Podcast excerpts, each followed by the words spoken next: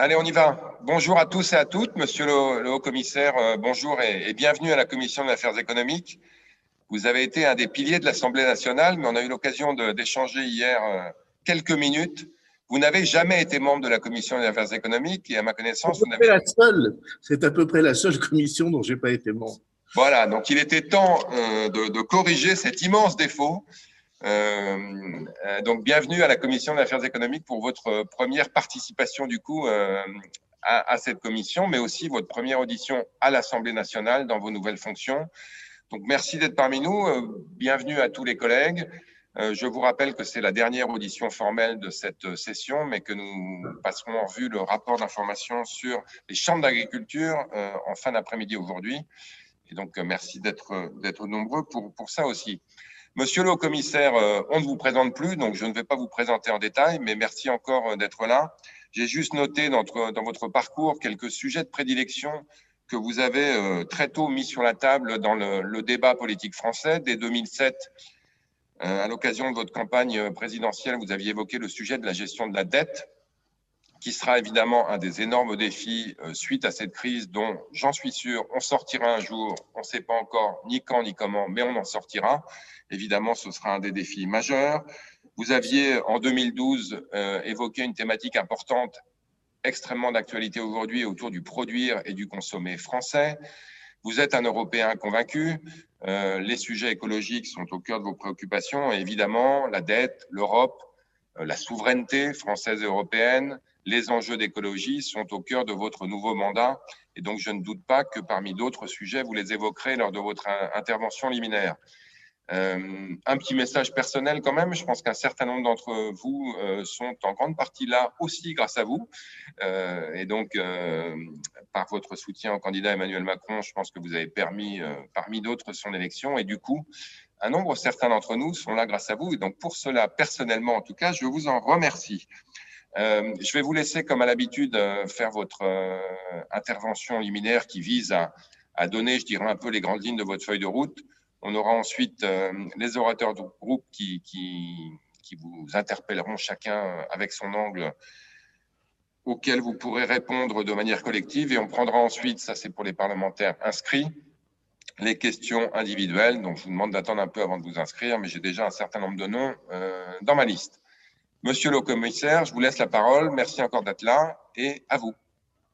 Euh, merci à vous de m'accueillir. J'étais, à vrai dire, impatient que nous ayons cette rencontre, mais je ne voulais pas la susciter parce que ça aurait été d'une certaine manière euh, un peu irrespectueux à l'endroit du Parlement. Je suis très attaché euh, au respect du Parlement, pas seulement au respect, mais avec une idée de, de, de meilleure mise en valeur de ce que le Parlement et le potentiel d'apport du Parlement euh, au grand choix du pays euh, représente.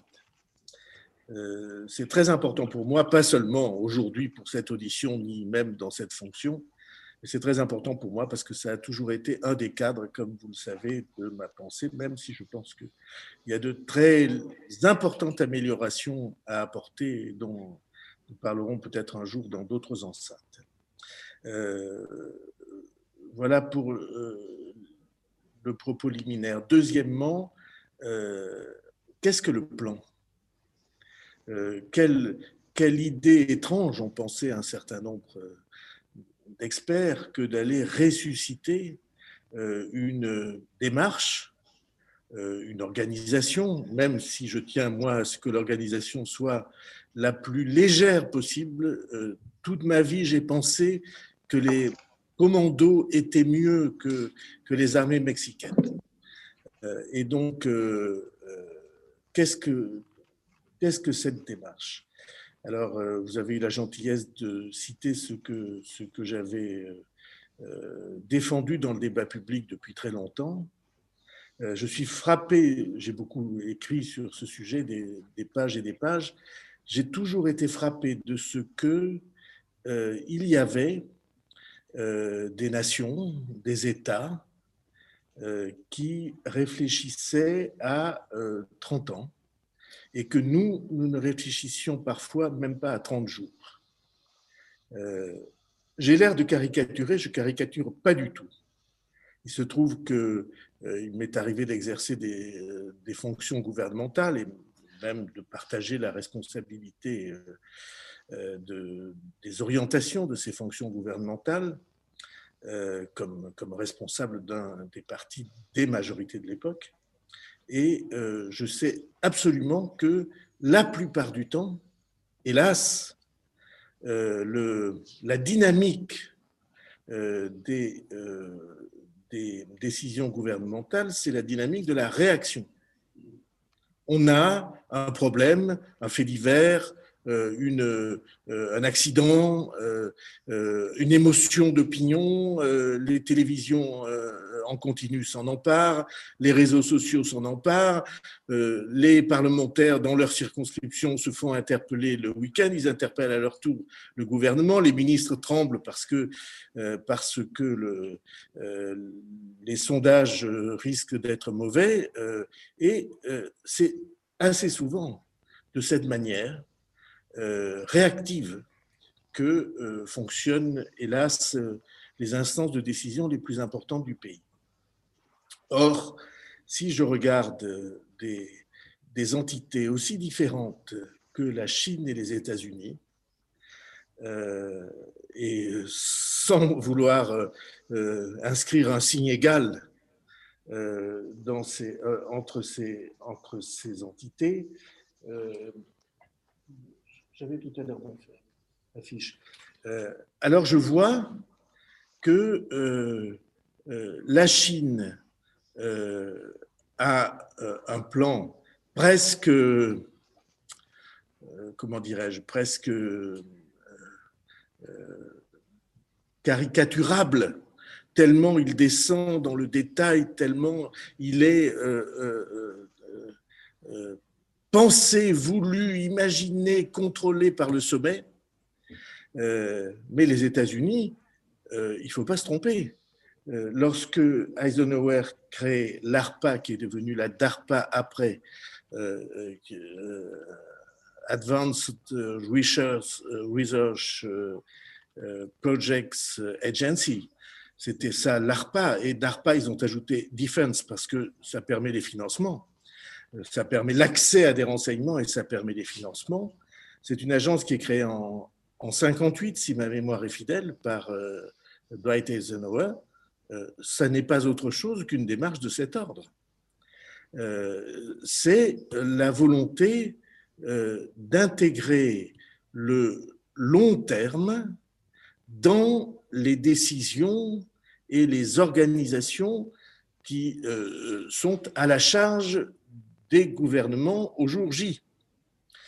Euh, et en France, euh, depuis très longtemps, euh, on se trouve absolument dépourvu.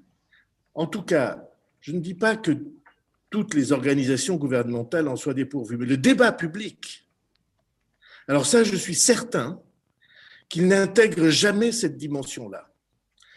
et voilà pourquoi j'ai toujours proposé, défendu l'idée, euh, euh, alors absolument solitaire euh, pendant très longtemps, non seulement minoritaire, mais solitaire, que c'était pas comme ça qu'il fallait faire, et que si nous sommes une nation, alors il faut qu'il y ait une volonté. Si nous avons construit l'Union européenne, alors il faut que nous portions dans l'Union européenne des orientations qui soient des orientations fortes et de long terme.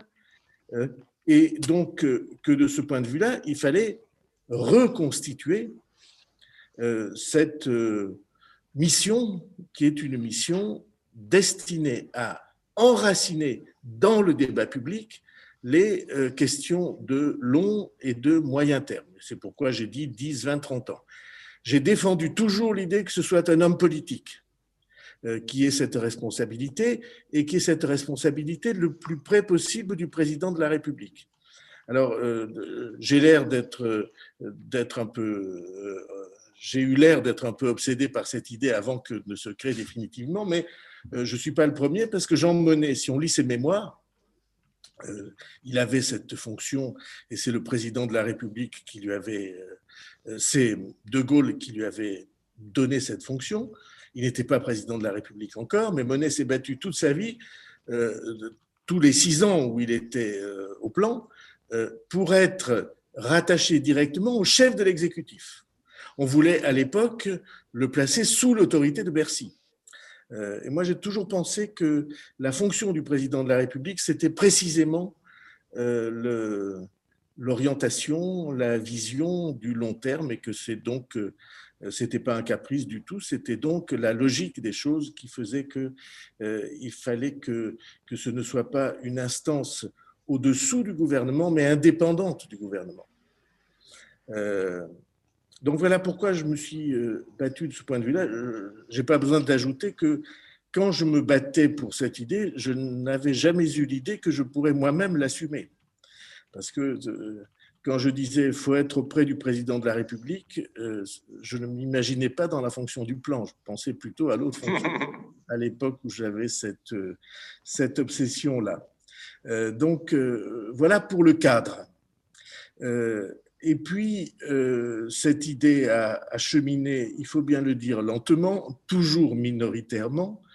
Et puis, euh, euh, en parlant avec le président de la République, il y a eu un élément déclenchant, évidemment, déclencheur, c'est la crise de l'épidémie de Covid, de coronavirus. C'est, ça a été un moment clé parce que ça a été un moment révélateur euh, de plusieurs aspects de la situation du pays.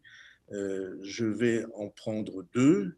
Euh, le premier de ces aspects, c'est qu'on a découvert qu'un grand pays comme le nôtre, un grand pays de médecine comme le nôtre, se revendiquant d'être un des plus grands pays médicaux au monde et pharmaceutiques encore davantage au monde, que ce pays-là était en situation de pénurie sur des molécules absolument essentielles à la santé. Euh, on a tous euh, entendu parler de, euh, des molécules qui permettent les anesthésies, le curare en particulier, mais ça n'est pas la seule. On a entendu parler des anticancéreux, on a entendu parler des antibiotiques, on a entendu parler des anti-inflammatoires, on a même entendu parler du paracétamol, une des molécules les plus présentes dans la pharmacie familiale des Français. Et tout cela, euh, on a été non pas totalement en rupture, mais en menace de rupture. Euh, et euh, je n'ai pas besoin d'ajouter que ça a été la même chose pour les masques. ça a été, moi, j'ai j'ai conduit une politique de recherche de masques très très précoce parce que euh, j'étais très ami avec des responsables politiques italiens, j'ai vu ce qui se passait en Italie. Mais même ce qui se passait en Italie n'a pas provoqué chez nous la prise de conscience. Euh, c'est de l'autre côté de la frontière.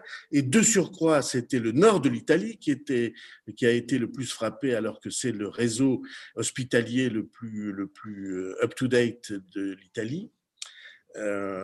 mais même ça nous a nous a pas fait bouger.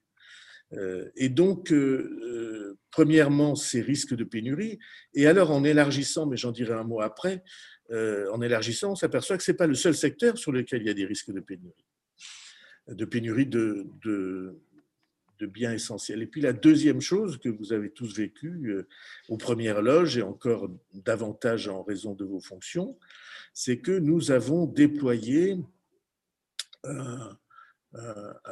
réseau de solidarité euh, extrêmement généreux à l'égard des entreprises, des salariés, des familles, de, euh, des étudiants maintenant. Euh, on a, on a mobilisé des centaines de milliards. J'avais dit le, le premier jour, peut-être certains s'en souviennent, que, à mon avis, ça ferait entre 500 et 700 milliards. Et je pense que c'est l'ordre de grandeur dans lequel nous, sommes neuf mois après. et donc, mobilisation d'argent, public, euh, alors évidemment les questions de dette, de déficit, tout ça c'est très important.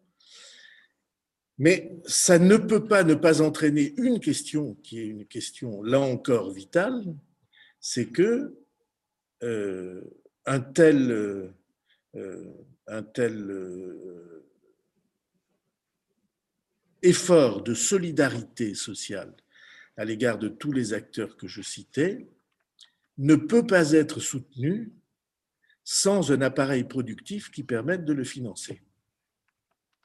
Or, et c'est là que, évidemment, vous êtes dans vos responsabilités et j'essaierai de vous aider dans ces responsabilités-là. Or, l'appareil productif français, ces 20 euh, dernières années, 25 dernières années, a été euh, sur une pente qui est une pente désastreuse. Ça s'est un peu stabilisé sur les dernières années, mais un peu seulement. Euh, vous avez en tête euh, le chiffre euh, de la part de l'industrie allemande dans le PIB allemand, c'est 25%, et la part de l'industrie française dans le PIB français, c'est 13%.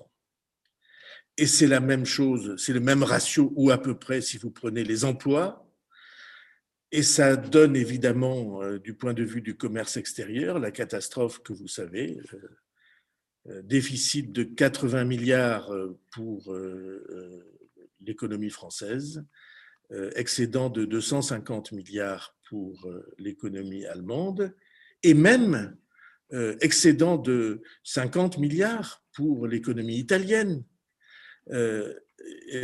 alors que très souvent les Français pensent, imaginent que l'Italie, c'est un des hommes malades de l'Europe. Mais de ce point de vue-là, du point de vue de l'appareil productif, ça n'est pas vrai. Et donc, euh, euh, euh, cette prise de conscience que chacun d'entre vous a faite de son côté, et j'en suis sûr, en partageant le même sentiment d'inquiétude que celui que j'exprime, cette, cette situation-là a amené le président de la République à dire, mais au, au, fond, c'est ce qu'il faut faire et puis euh, euh, je vais vous en charger. Euh, alors, comment est-ce que je compte travailler Avant de vous dire un mot des travaux que nous avons déjà faits, comment est-ce que je compte travailler? Je compte travailler avec vous. Et c'est un vous au sens large, ce n'est pas seulement la Commission des affaires étrangères de l'Assemblée économique.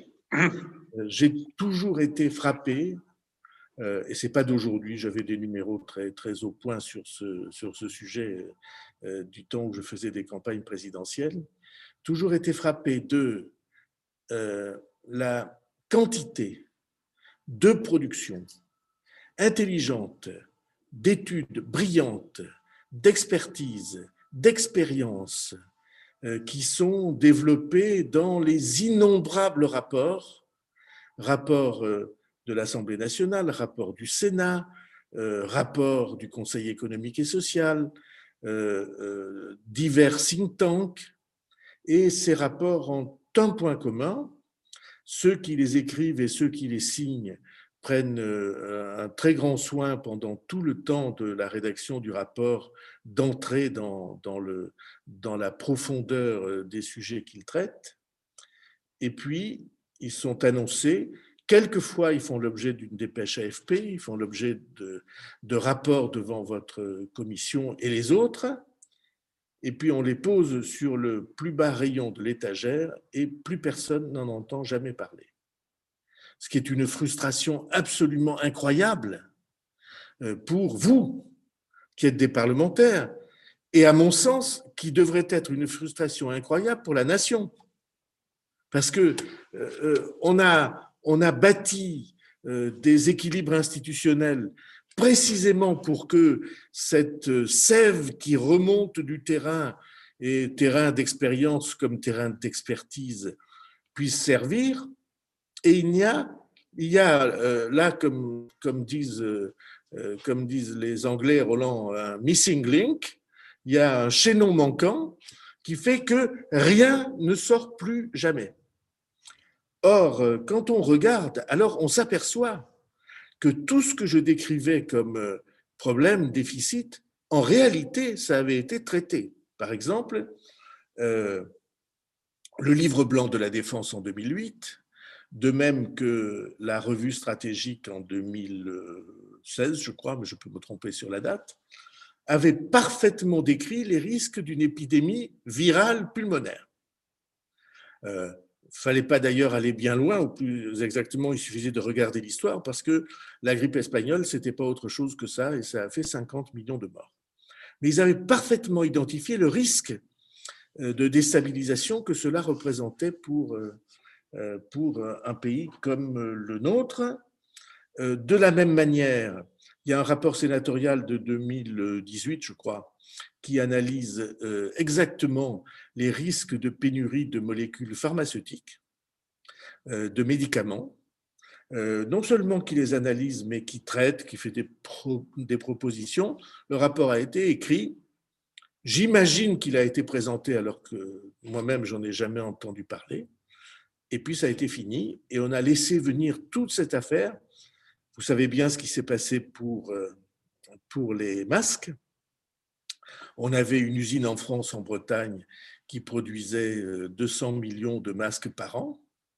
Et puis, elle a été euh, vendue à Honeywell. Et puis, Honeywell a décidé de la fermer comme un certain nombre d'autres usines dans d'autres secteurs absolument stratégiques. J'ai en mémoire l'achat par un fonds de pension de la... Alors là, on entre dans le domaine de la chimie, euh, euh, mais je connais bien le problème parce que c'était chez nous en Béarn, dans les Pyrénées, à Mourinx, à Lac.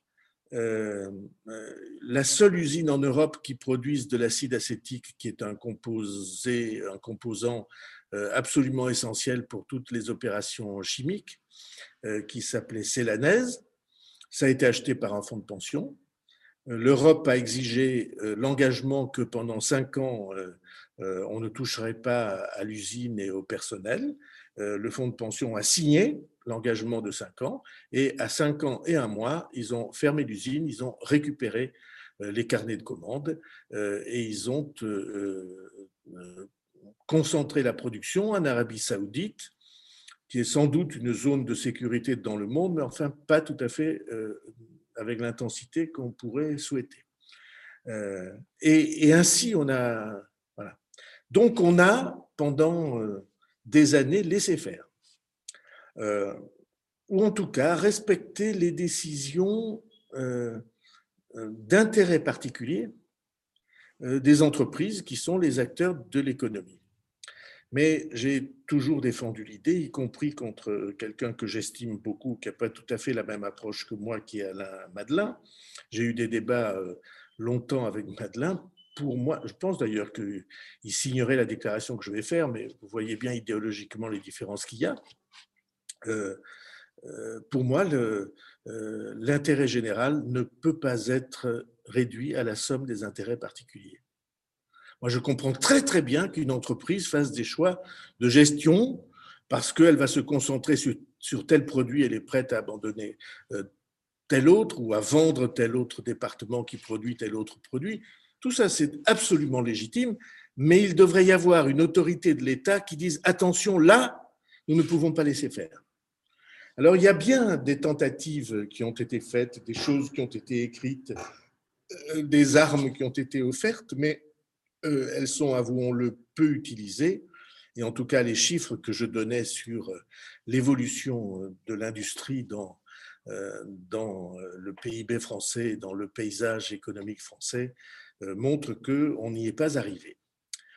Et donc, je compte travailler avec vous, avec les commissions. Pour ça que j'étais impatient que vous m'invitiez je suis allé devant le Sénat, je suis allé cinq fois devant le Conseil économique et social parce que je trouve que euh, le Conseil économique et social a précisément cette vocation. Euh, et euh, je, compte beaucoup travailler avec ceux qui sont les, les je ne sais pas comment je pourrais dire ça, les relais de cette sève d'expérience et d'expertise qui est, enfin, c'est c'est une mine à l'abandon. Et je compte donc beaucoup travailler euh, avec vous. Euh, qu'est-ce que nous avons fait jusqu'à maintenant? D'abord, on s'est mis en place, cette toute petite équipe. Euh, on a, on a, on a pris nos bureaux hier, donc c'est toujours un peu long. On avait des bureaux relais, hein, mais c'est rue de Constantine, c'est-à-dire juste à côté de l'Assemblée nationale, au coin de la rue Saint-Dominique et des Invalides. Donc, on pourra se, on pourra se voir. Et puis, on a, on, a, on a commencé par une étude qu'on a présentée au Conseil économique et social, dont on vous a envoyé un exemplaire, euh, et dont on est prêt à parler parce que c'est une étude qui va être améliorée, j'en suis sûr, mais enfin, euh, c'est la première étude en Europe qui a été consacrée à ce sujet. Euh, et ce sujet, c'est et si le Covid durait? Et si cette épidémie-là, que tout le monde au début a cru être un épisode, il y avait même beaucoup de communication, vous vous souvenez, sur le fait que c'était une courbe en cloche euh, et que le nombre de cas augmentait, puis qui régressait, puis qu'après c'était fini, comme ça l'a été pour euh, la grippe aviaire, pour le, pour le SARS, pour toutes ces choses-là. Et puis on s'aperçoit que ce n'est pas du tout le cas. Euh, vous avez probablement chacun d'entre vous les chiffres de vos régions. Nous, on a les nôtres. Ça a beaucoup monté. Non, on a eu le premier épisode. Nous, on a été peu atteints par le premier épisode. Euh, et puis, euh, euh, on a eu le deuxième épisode. Là, les chiffres ont monté en flèche, sont descendus de manière significative, et puis sont arrêtés de descendre. Ils sont sur un plateau, et c'est plutôt un plateau qui est en remontée. Et pour une région comme la mienne, le Béarn, autour de Pau, c'est 400 000 habitants, il se trouve qu'on a eu moins de 10 morts dans le premier épisode et qu'on est là à, presque 110 morts. Donc, euh, euh, si le Covid durait, c'est une question très importante. Et c'est une question très importante, en tout cas pour quelqu'un qui aime le, je sais pas comment on peut dire, euh, la sociologie, voire l'anthropologie. C'est une question très importante parce que ça change complètement notre manière d'être. en, quelques mois, euh, nous sommes passés d'un univers où tout le monde embrassait tout le monde tous les matins et tous les soirs et à midi, euh, connu ou pas connu, à un monde dans lequel on ne s'embrasse plus, on ne se serre plus la main, on ne se visite plus, on ne voyage plus, avec une crise économique euh, absolument inimaginable pour, par exemple, le transport aérien, pour l'aéronautique, nous qui sommes une grande région aéronautique, avec euh, l'affaiblissement que vous avez vu sur les automobiles, avec l'affaiblissement que vous avez vu sur la totalité de la consommation, avec euh, le blocage des échanges, pour un modèle de développement que nous connaissons depuis 150 ans, qui était entièrement fondé sur l'augmentation exponentielle des échanges. Et voilà que c'est précisément les échanges qui sont euh, atteints dans cette, euh, dans cette épidémie. Et donc, euh, cette question-là, qu'est-ce qui se passe dans le domaine, on pourrait presque dire dans le domaine privé, qu'est-ce qui se passe dans le domaine du travail, avec l'explosion ou l'augmentation faramineuse du télétravail, qu'est-ce qui se passe dans le domaine du commerce, avec l'augmentation euh, du commerce, euh, du commerce euh, en ligne. Qu'est-ce qui va se passer pour les commerces de centre-ville? Qu'est-ce qui va se passer pour les grandes surfaces qui sont pas mieux que, qui vont pas mieux que les, que les autres? Et donc tout ça, et qu'est-ce qui va se passer dans les équilibres internationaux, sachant que la Chine affirme qu'elle a maîtrisé son épidémie et que sa croissance a été positive dès la première année euh, de l'épidémie de Covid. Euh, et on peut ainsi faire euh, la liste de tous ces sujets. Donc, on a produit une étude sur ce sujet-là que nous avons l'intention d'enrichir parce que je n'ai pas l'intention de bloquer la réflexion. Ce n'est pas parce qu'on a produit une étude que l'étude s'arrête. notamment, comment doit-on traiter les questions de la pauvreté qui, qui risque d'exploser euh, comment doit-on traiter les questions de la solitude qui va exploser à coup sûr? Euh, Tout ça, ce sont des préoccupations euh, qui méritent d'être traitées et d'être traitées sur le, en enrichissant continuellement et en corrigeant continuellement les orientations. Ça, c'est le premier sujet. Deuxième sujet, nous allons produire dans, dans quelques jours, j'allais dire dans quelques heures, une deuxième étude sur qu'est-ce qu'on fait pour les produits vitaux dont l'organisation de la production et des échanges pourrait nous amener à manquer en cas de crise. Euh, par exemple, euh, toujours dans le domaine médical, qu'est-ce qu'on fait pour les gants On a été sur le point de manquer le, le, le, prix des boîtes de gants pour euh, les infirmières, les infirmiers et infirmières, a augmenté d'un facteur 5 entre, entre le printemps et aujourd'hui. Et on en a manqué dans beaucoup, beaucoup d'officines. Et quand vous réfléchissez à ça, vous vous dites, mais c'est pas possible en cas d'épidémie. Le, les infirmiers et, infirmiers et infirmières peuvent pas faire les prélèvements. Les médecins peuvent pas faire leur travail s'il n'y a pas euh, de la protection, des gants, des blouses, des charlottes, euh, enfin toutes ces choses dont nous savons qu'elles sont indispensables à la vie. Donc, euh, objet de l'étude, qu'est-ce qu'on fait pour les productions vitales? Et comment peut-on analyser et définir les productions vitales, productions dont on a besoin. Et pour l'instant, je vous invite à chercher, cette liste n'existe pas. Euh, il y a bien dans certains secteurs, la défense en particulier, euh, qui a fait un très très beau et très très gros travail. Grosso modo, la défense nationale a été à l'honneur du pays depuis 10 ans, 15 ans très gros travail de, de réflexion, de stratégie, d'équipement, de, mise en conformité de l'outil. Euh, mais dans beaucoup d'autres secteurs, ça n'existe pas. Et vous voyez que c'est un très beau travail pour vous que euh, de participer à la définition de ce qui est vital et stratégique. Et il y a des secteurs stratégiques et comment fait-on pour les identifier et pour les aider? Ça, c'est le travail qu'on a produit, une première étude qu'on va pouvoir euh, rendre publique euh, dans les jours, j'allais dire, dans les heures qui viennent. Elle est, euh, elle est achevée dans son ébauche. Après, chacun va l'enrichir. Parce que moi, je ne suis pas du tout jaloux de, des textes. Tout est perfectible et je sais qu'il y a, j'ai oublié de vous le dire dans la méthode, il y a un piège que j'essaierai d'éviter, c'est d'attendre que ça soit parfait pour publier. Parce que ça, les, universitaires connaissent ça très bien. Autrefois, il y avait des thèses d'État. On attendait que ça soit parfait. On mettait 12 ans pour faire une thèse d'État. Ici, nous sommes dans l'action. Ou en tout cas, c'est euh, en liaison avec l'action que cette euh, chose doit être vue. Et troisième, troisième sujet dans lequel nous sommes entrés, euh, et, sur lequel nous progressons beaucoup, c'est euh, euh, comment peut-on penser pour les décennies qui viennent, 10 ans, 20 ans, 30 ans, mais ça commence demain matin, comment peut-on penser la reconquête d'un appareil productif? Comment peut-on bâtir une réflexion stratégique sur ce sujet? J'ai dit déjà ce que euh, ce que les Américains ont fait euh, et, à quel point ils sont conséquents dans, dans cette affaire-là. Euh,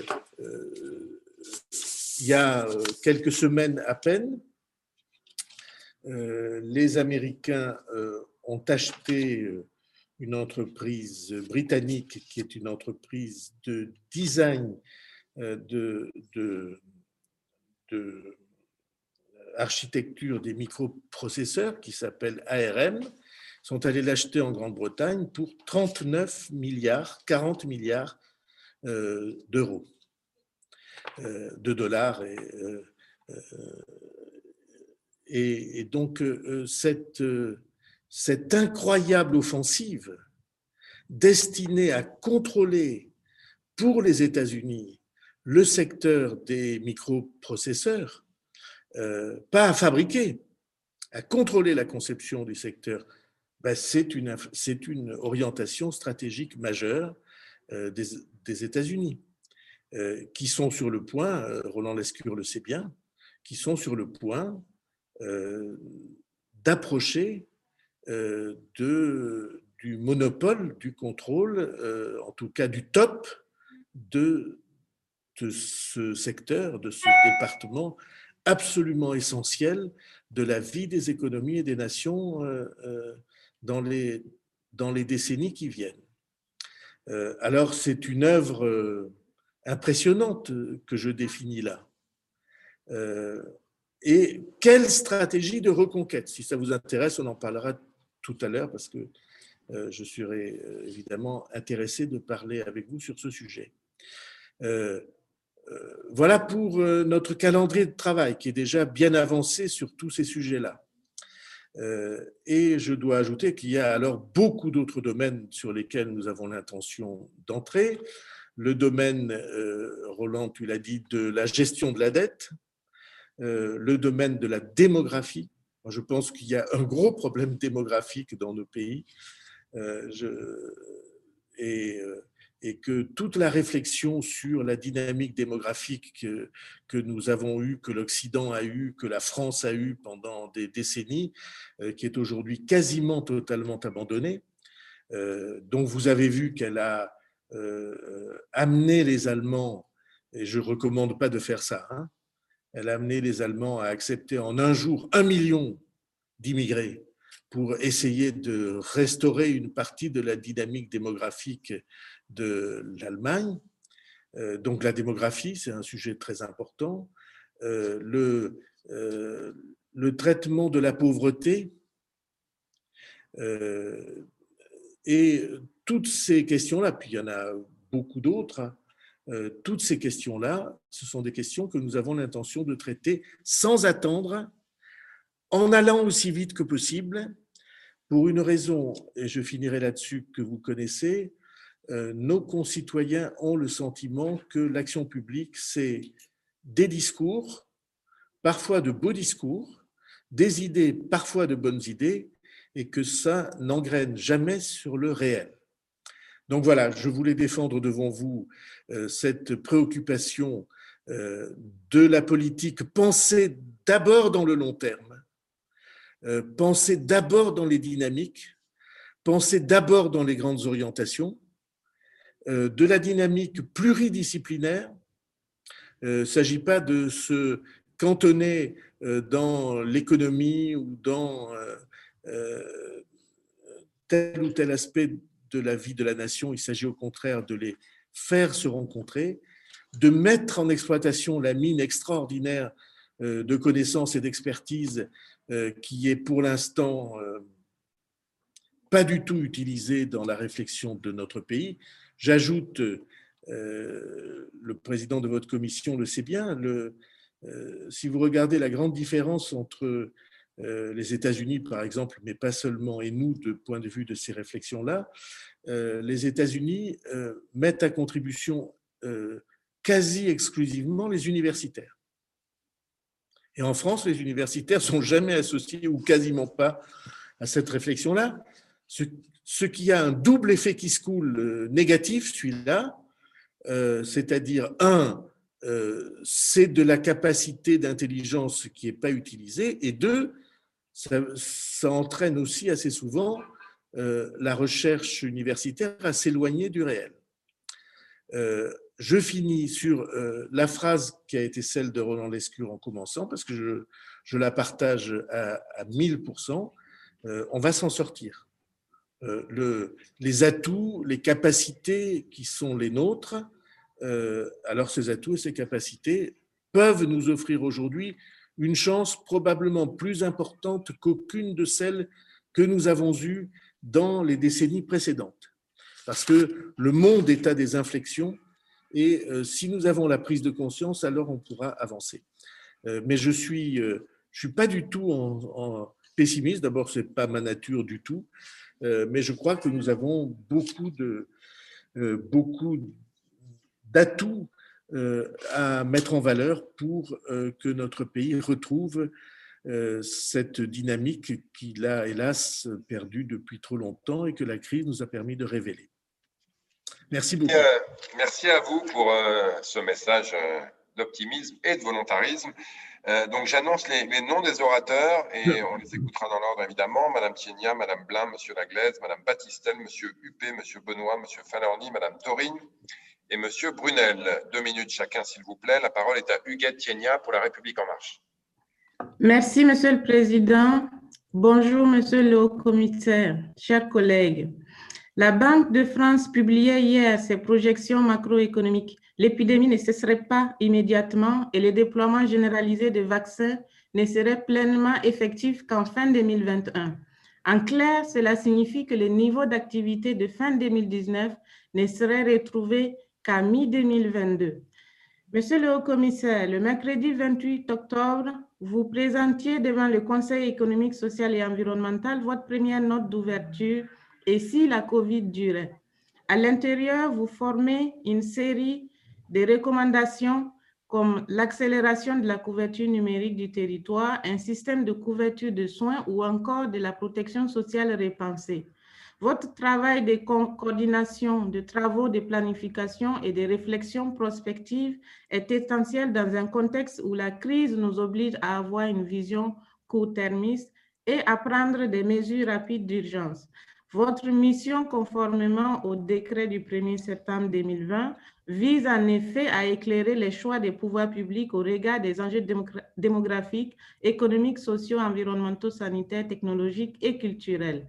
Le 1er décembre, le Bureau du Conseil économique, social et environnemental a ainsi répondu à votre note en proposant une série de sujets à approfondir comme les factures de la société française qui se sont accentuées avec la crise, en particulier la grande pauvreté et précarité dans laquelle de nombreux Françaises et Français se retrouvent.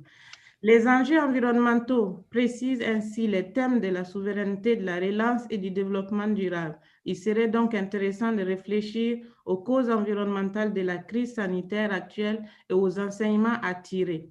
On peut noter les conséquences de la crise sur la production culturelle et la situation de ses acteurs et actrices ou encore les conséquences de la crise sur l'éducation, les inégalités entre jeunes ayant été exacerbées durant le confinement et les restrictions sanitaires. Ainsi, face à ces différentes perspectives d'amélioration et d'approfondissement, nous aimerions, au sein du groupe La République en marche, connaître votre avis aussi Comment envisagez-vous d'orienter le gouvernement dans l'application de ces options? Je tiens à vous remercier pour votre écoute et la Commission des affaires économiques ainsi que tout le Parlement sera bien sûr à votre disposition. Merci. Merci. Anne-Laure Blin pour le groupe des Républicains. Merci, Monsieur le Président. Euh, je, tiens d'abord à rebondir sur, euh, sur vos propos introductifs. Nous ne sommes pas tous là grâce à Monsieur le Haut-Commissaire. Je m'attendais à ce genre de remarques. Allez-y. Tous les cinq ans, les Français seront juges. Euh, monsieur le Haut-Commissaire, merci beaucoup effectivement de, de venir devant la Commission des affaires économiques. J'ai noté dans, dans, vos propos. Est-ce que, est que je puis donner une phrase? Allez-y. Oui de ce qu'on appelle en grammaire le vocatif. Euh, vous dites avec beaucoup de gentillesse le haut commissaire. Je vous propose d'oublier l'adjectif haut parce que je suis pas plus haut qu'autre chose. C'est une fonction qui a été ainsi dessinée. Je me réfère au décret. Et commissaire ira très bien. Parfait, c'est noté. Pas besoin écoutez, monsieur le commissaire, si, vous préférez, euh, j'ai bien noté hein, ce, que, ce que vous disiez sur euh, le fait de ne pas euh, euh, opposer les, différents secteurs, mais justement permettre à ces secteurs différents de, euh, se rencontrer. Euh, néanmoins, dans le cadre de la commission des affaires économiques, euh, on a quand même des, objectifs, notamment économiques, parce que comme vous le dites dans votre rapport d'octobre dernier, vous imaginez finalement la transformation de notre société à la suite de cette crise, de cette crise sanitaire. Et même si dans, dans l'immédiateté de la crise et de la gestion de la crise, nous avons dû prendre des mesures du d'urgence, il convient, et je pense que c'est peut-être l'objectif, ou alors vous, pourrez me le préciser, de ce décret qui crée ce, ce, commissariat pardon, du plan, mais je crois qu'il est nécessaire aujourd'hui de mettre en œuvre des stratégies qui permettent à notre nation d'intégrer au-delà d'une gestion immédiate de la crise et des risques, une préparation de l'avenir. Et c'est ce que malheureusement je ne retrouve pas dans vos propos euh, liminaires. Et, je voudrais, euh, j'aimerais beaucoup que, vous nous en donniez euh, notamment la primeur peut-être de la définition de vos secteurs stratégiques, parce que c'est vrai que ce que vous disiez est important. une deuxième chose aussi que je souhaitais vous dire, euh, par rapport à la dépendance de notre économie. Vous, euh, vous esquissez cette, euh, cette, question sans rentrer véritablement dans le dur. On a vu que notre pays a été finalement mis en, en, danger par cette dépendance de notre économie, aussi bien en matière d'offres que de demande.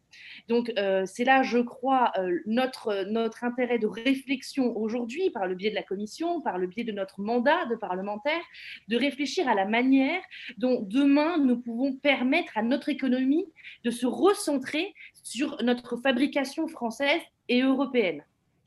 Une troisième, une troisième chose, une perspective. Merci de, conclure. Oui, Président, je me dépêche. Euh, vous, vous, évoquez dans votre, dans votre rapport euh, des, des, différentes pistes. Moi, je voudrais pour ouvrir un peu le débat sur l'avenir, euh, avoir votre avis sur euh, l'avancée des travaux relatifs à l'intelligence artificielle, à la robotique. Dans quelle mesure euh, proposeriez-vous, avez-vous des propositions à faire pour relancer l'activité humaine et redéployer, notamment les secteurs d'activité qui ont été mis à l'arrêt et qui aujourd'hui ont besoin de redémarrer dans un contexte de crise sanitaire? Merci, Jean-Luc Laglaise pour le modem. merci, Monsieur le Président. Comme vous l'avez souligné, monsieur le commissaire, la crise que nous traversons nous a touchés au plus profond de ce que nous sommes, révélant nos forces comme nos faiblesses. Parmi ces faiblesses figurent les mutations économiques et industrielles que nous n'avons pas su anticiper et donc accompagner. Privés d'une réelle politique industrielle, nous n'avons pas eu de réflexion pour trouver de nouveaux relais d'activité pour nos territoires. Les secteurs de l'aéronautique et du transport aérien, qui me tiennent particulièrement à cœur, en sont des exemples frappants. Ils sont à l'arrêt depuis le mois de mars dernier, avec un redécollage qui prendra probablement plus de cinq ans. Leur croissance continue de ces dernières décennies nous a aveuglés, à la fois sur leur concentration géographique et sur les besoins de transition profonde de ces industries attendus par nos concitoyens. Au-delà de la transition écologique que le gouvernement accompagne par un plan spécifique au secteur, cette crise nous impose de traiter la reconversion inévitable d'une partie des salariés de l'aéronautique vers d'autres filières d'avenir qui pourraient profiter de ces savoir-faire, de ces capacités d'innovation technologique. Sans cette planification, l'avion France va droit dans le mur. D'ici quelques mois, des licenciements toucheront plus du tiers des employés de l'aéronautique de la région Occitanie et Aquitaine, tant, les donneurs tant chez les donneurs d'ordre que chez les sous-traitants. Pourtant, face à cette catastrophe de grande ampleur, notre réaction ne couvre pas tous les enjeux nous proposons actuellement des mesures d'urgence, de court terme, comme l'activité partielle et la formation. Mais ces dispositifs ne pourront jamais perdurer plusieurs années. Planifions, donc une reconversion à grande échelle d'un nombre important d'emplois du secteur aéronautique. Pour ça, j'ai proposé au gouvernement de créer un ambitieux dispositif de détachement cofinancé par l'État et les régions qui permettrait de mettre à disposition ces compétences de pointe, actuellement à l'arrêt, à d'autres filières d'avenir existantes dans des startups ou à créer dans des domaines comme la robotisation industrielle, les mobilités du futur ou encore l'intelligence artificielle. De cette manière, l'État ne financerait pas des salariés pour qu'ils restent chez eux, mais pour qu'ils aident à construire l'avenir. Monsieur le commissaire, comment comptez-vous aborder dans vos travaux cet enjeu de planification de notre stratégie industrielle et d'adéquation entre les ressources humaines disponibles et les filières d'avenir? Je vous remercie. Merci. Marie-Noël Battistel pour le groupe socialiste. Merci, Monsieur le Président, Monsieur le Commissaire.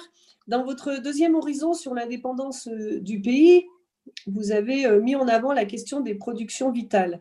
Le groupe socialiste s'est beaucoup mobilisé depuis trois ans sur la question des pénuries de médicaments et avec une acuité euh, particulière liée au contexte sur la question de notre indépendance sanitaire.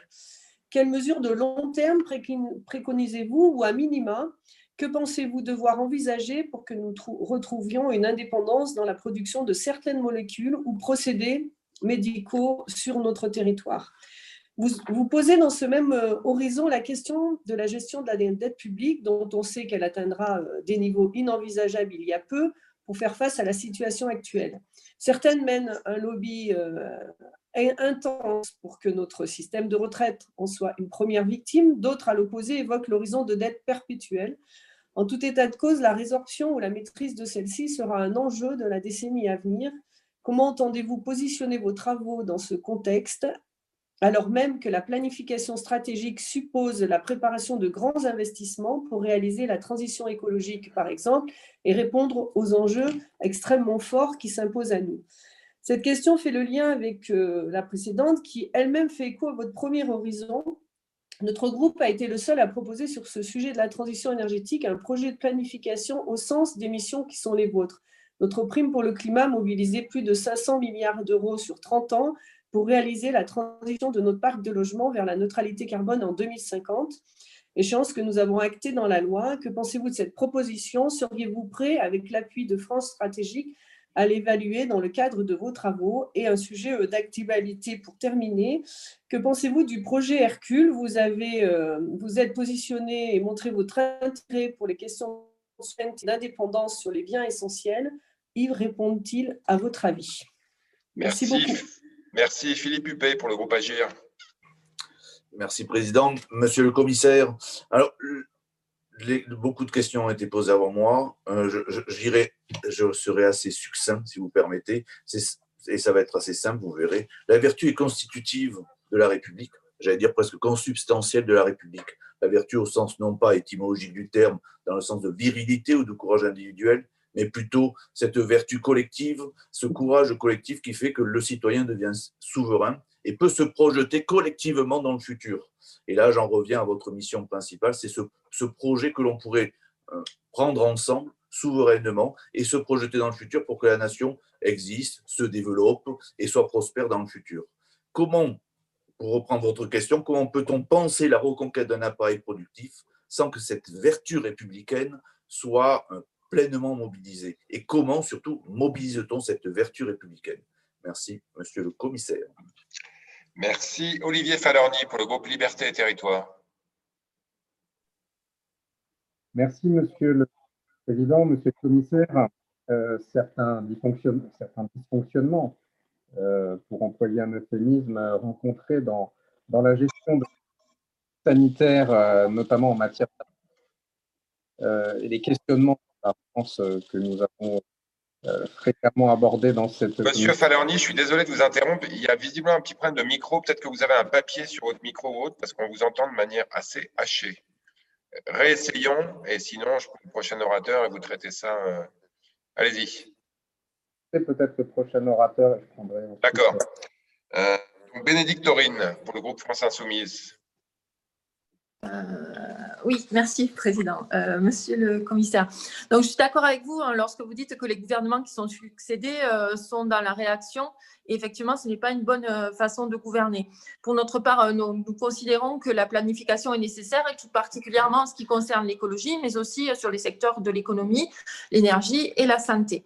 vous avez d'ailleurs évoqué la question de la pénurie de certains médicaments. Donc, j'aurais souhaité avoir votre position concernant un pôle public du médicament qui est d'ailleurs porté par notre collègue Caroline Fiat. Concernant les masques, le département de l'Ariège, les entreprises ont été très réactives pour répondre à l'urgence, comme dans tout notre, sur l'ensemble de notre territoire. Et euh, aujourd'hui, pour certaines, elles se posent avec des problèmes pour euh, les écouler d'ailleurs, ces masques. Donc, il y a une réaction dans l'urgence qui a été nécessaire et efficace. Mais maintenant, comment euh, faire pour qu'il y ait une planification et une organisation de ce secteur, puisque vous avez parlé des secteurs stratégiques. Donc, quelles orientations pour, euh, concrètes pour euh, relocaliser euh, ces secteurs stratégiques et évoquer lesquels ils sont en fait? Dans votre note, vous posez de nombreuses questions qui sont intéressantes. Soutenabilité de la dette, notre système social, croissance, système démocratique.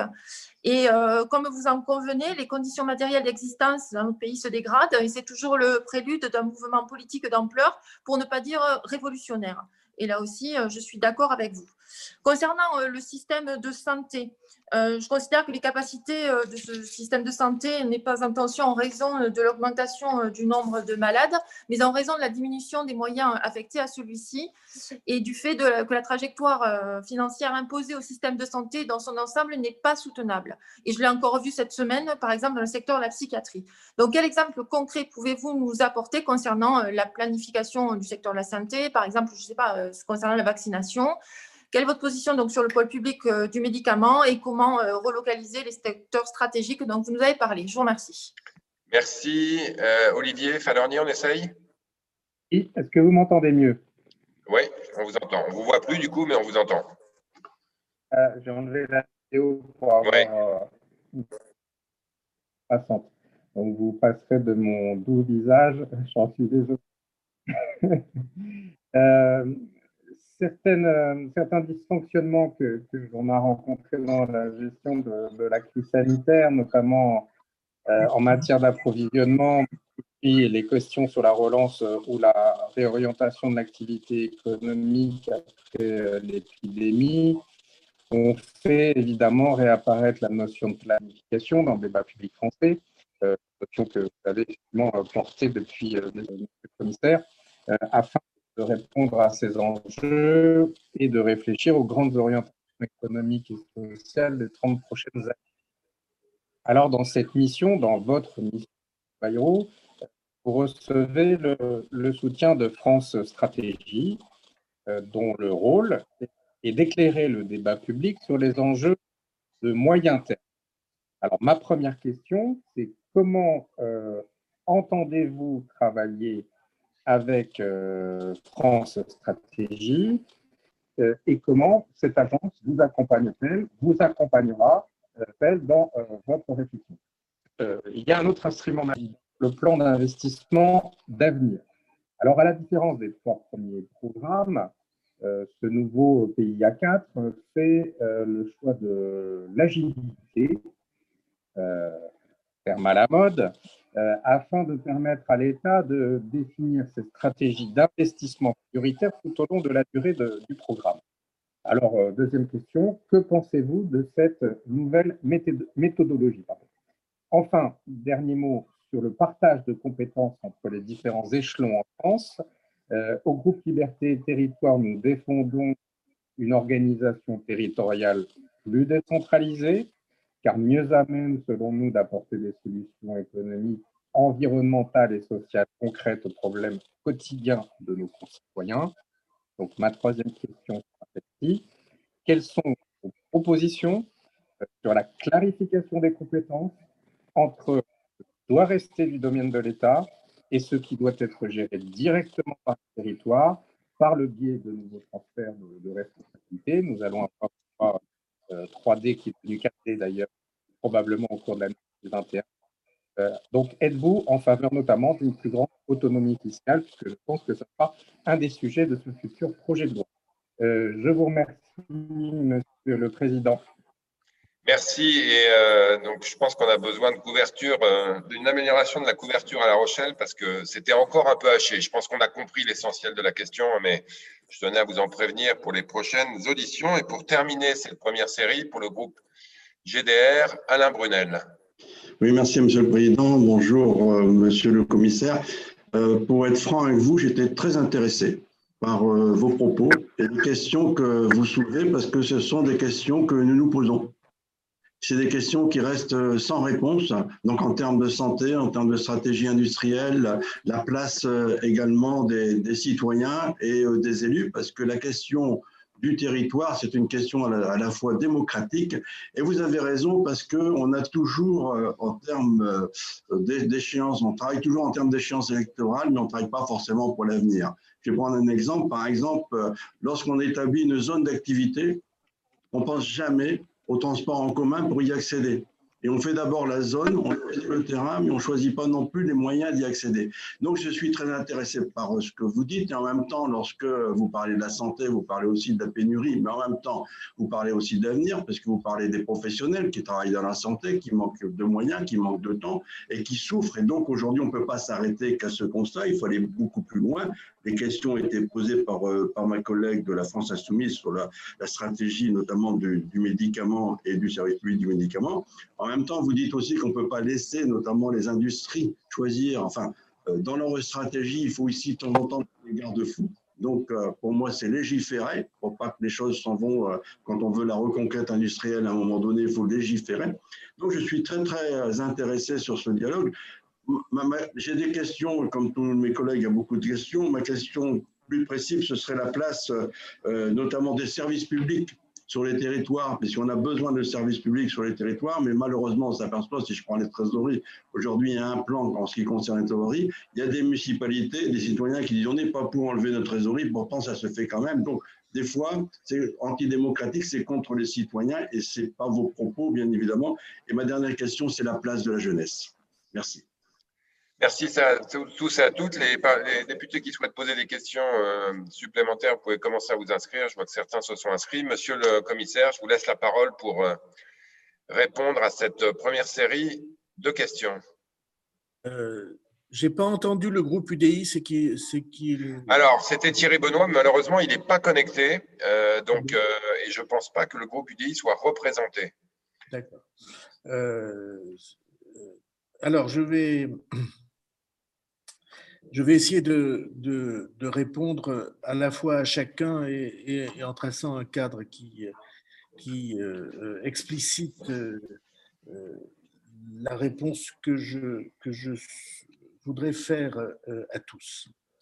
Euh, comment peut-on agir? Comment, euh, me demandait Madame Tiegnac, comment orienter le gouvernement?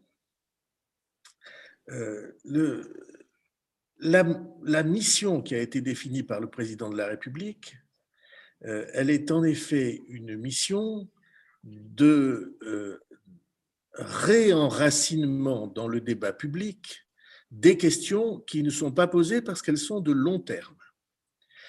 Euh, et je fais très attention, vous l'aurez observé tout au long de cette intervention, et je pense que je m'y tiendrai, moi je n'ai aucune intention d'entrer en euh, concurrence avec le gouvernement.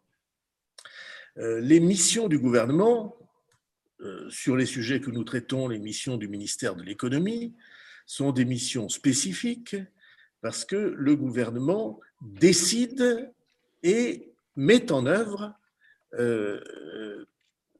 détermine et conduit au présent la politique de la nation les décisions qu'il prend, spécialement les décisions qui touchent euh, au, plan de, relance. Mais je sais une chose euh, de la courte expérience politique et la mienne, je sais une chose, c'est que euh, c'est toujours les questions qui sont dans l'opinion publique qui orientent le gouvernement. Si l'opinion a conscience de quelque chose, alors forcément les réponses institutionnelles et exécutives sont obligées euh, de répondre à ces interrogations. Euh, les décisions sont orientées par l'état de l'opinion. je ne suis pas tout à fait le premier à dire ça dans l'histoire, et donc vous pardonnerez mon absence d'originalité. Mais c'est comme ça que ça marche. Il arrive quelquefois que des gouvernements particulièrement visionnaires, audacieux, arrivent à introduire des questions dans l'opinion. Mais au bout du compte, euh, la définition euh, constitutionnelle euh, gouvernement du peuple, par le peuple et pour le peuple, c'est une vérité, c'est une réalité. C'est pas comme on l'avait imaginé, mais c'est l'état de l'opinion par tous les moyens que nous connaissons qui conduit et oriente euh, ces interrogations.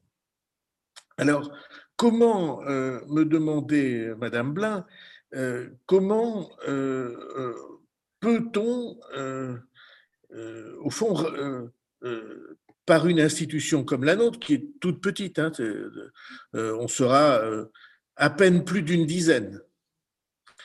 Comment peut-on faire pour orienter ça? Ben, Je crois qu'on peut montrer la nécessité d'un certain nombre de, euh, prises de décision et de définition d'orientation. Je vais euh, répondre ainsi à plusieurs questions qui ont été posées, et notamment les questions de Madame Blin. Comment peut-on traiter ces questions de stratégie de préparation de l'avenir, les questions de reconquête industrielle euh, Comment peut-on les traiter? Alors, je, vais dire mon sentiment personnel. Euh, je ne crois pas que ce soit par des décisions prises au sommet. Euh, je ne crois pas que ce soit uniquement, Monsieur Brunel, par des lois euh, ou par le vote euh, de dispositions législatives. Euh, il y a une chose qui me frappe, et je vais ainsi répondre à plusieurs d'entre vous, et évidemment d'abord à Madame Blin, c'est que nous sommes à un moment rarissime dans l'histoire des 30 dernières années, et peut-être le dernier moment pour euh, les décennies qui viennent.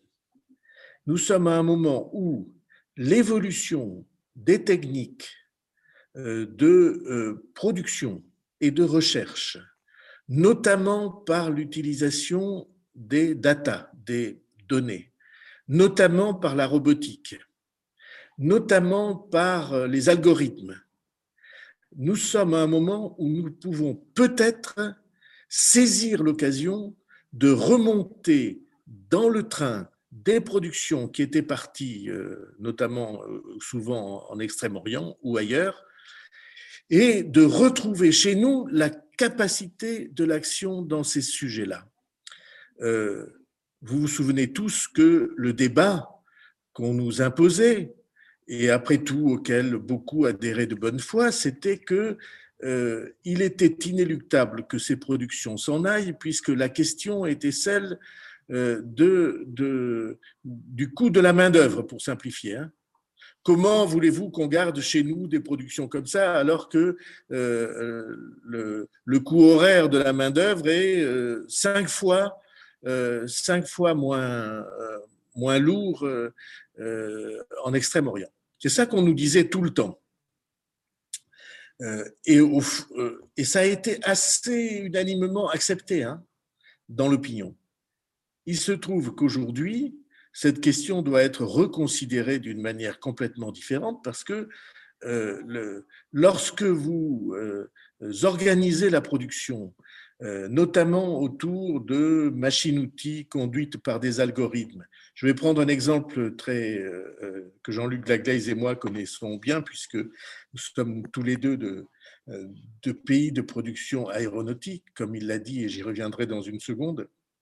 Le, il y a des pièces, je suis si j'ose dire, le, concitoyen de, la, de la plus grande usine de moteurs d'hélicoptères dans le monde, euh, qui s'appelait Turbomeca autrefois, qui s'appelle aujourd'hui Safran Helicopter Engines. Et euh, il y avait des pièces qui demandaient euh, des jours et des jours d'usinage. Aujourd'hui, en imprimante 3D, elles sont produites d'un seul coup, en quelques heures. Certains diraient en quelques minutes, ils se trompent. Il faut plusieurs heures d'impression de, cette pièce. On nous dit aussi que des maisons vont être construites en imprimante 3D. Je regardais hier euh, une production de cet ordre-là, hein, du, béton ou de l'amalgame déposé euh, par des machines conduites par des algorithmes extrêmement précis. Or, il se trouve que parmi les nations du monde, sur cette science des algorithmes, la France est extrêmement avancée. Euh, il, se trouve que nous pouvons envisager de cette manière-là des productions qui hier nous étaient interdites. Et donc, je pense que la notion que nous devons avoir en tête, c'est la notion de reconquête, de reconquête de productions depuis longtemps abandonnées. Et ces productions, aujourd'hui, il y a une chance que nous puissions être au rendez-vous plutôt que d'être euh, à la traîne. On nous disait hier que c'est impossible, probablement aujourd'hui ça redevient possible. Est-ce que ça se fera? Attends, je vais, j'aborde ici un domaine délicat.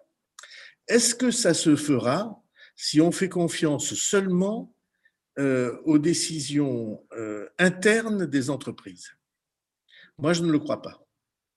Je pense que ça ne suffira pas. Je voudrais que ça suffise, mais ça ne suffira pas.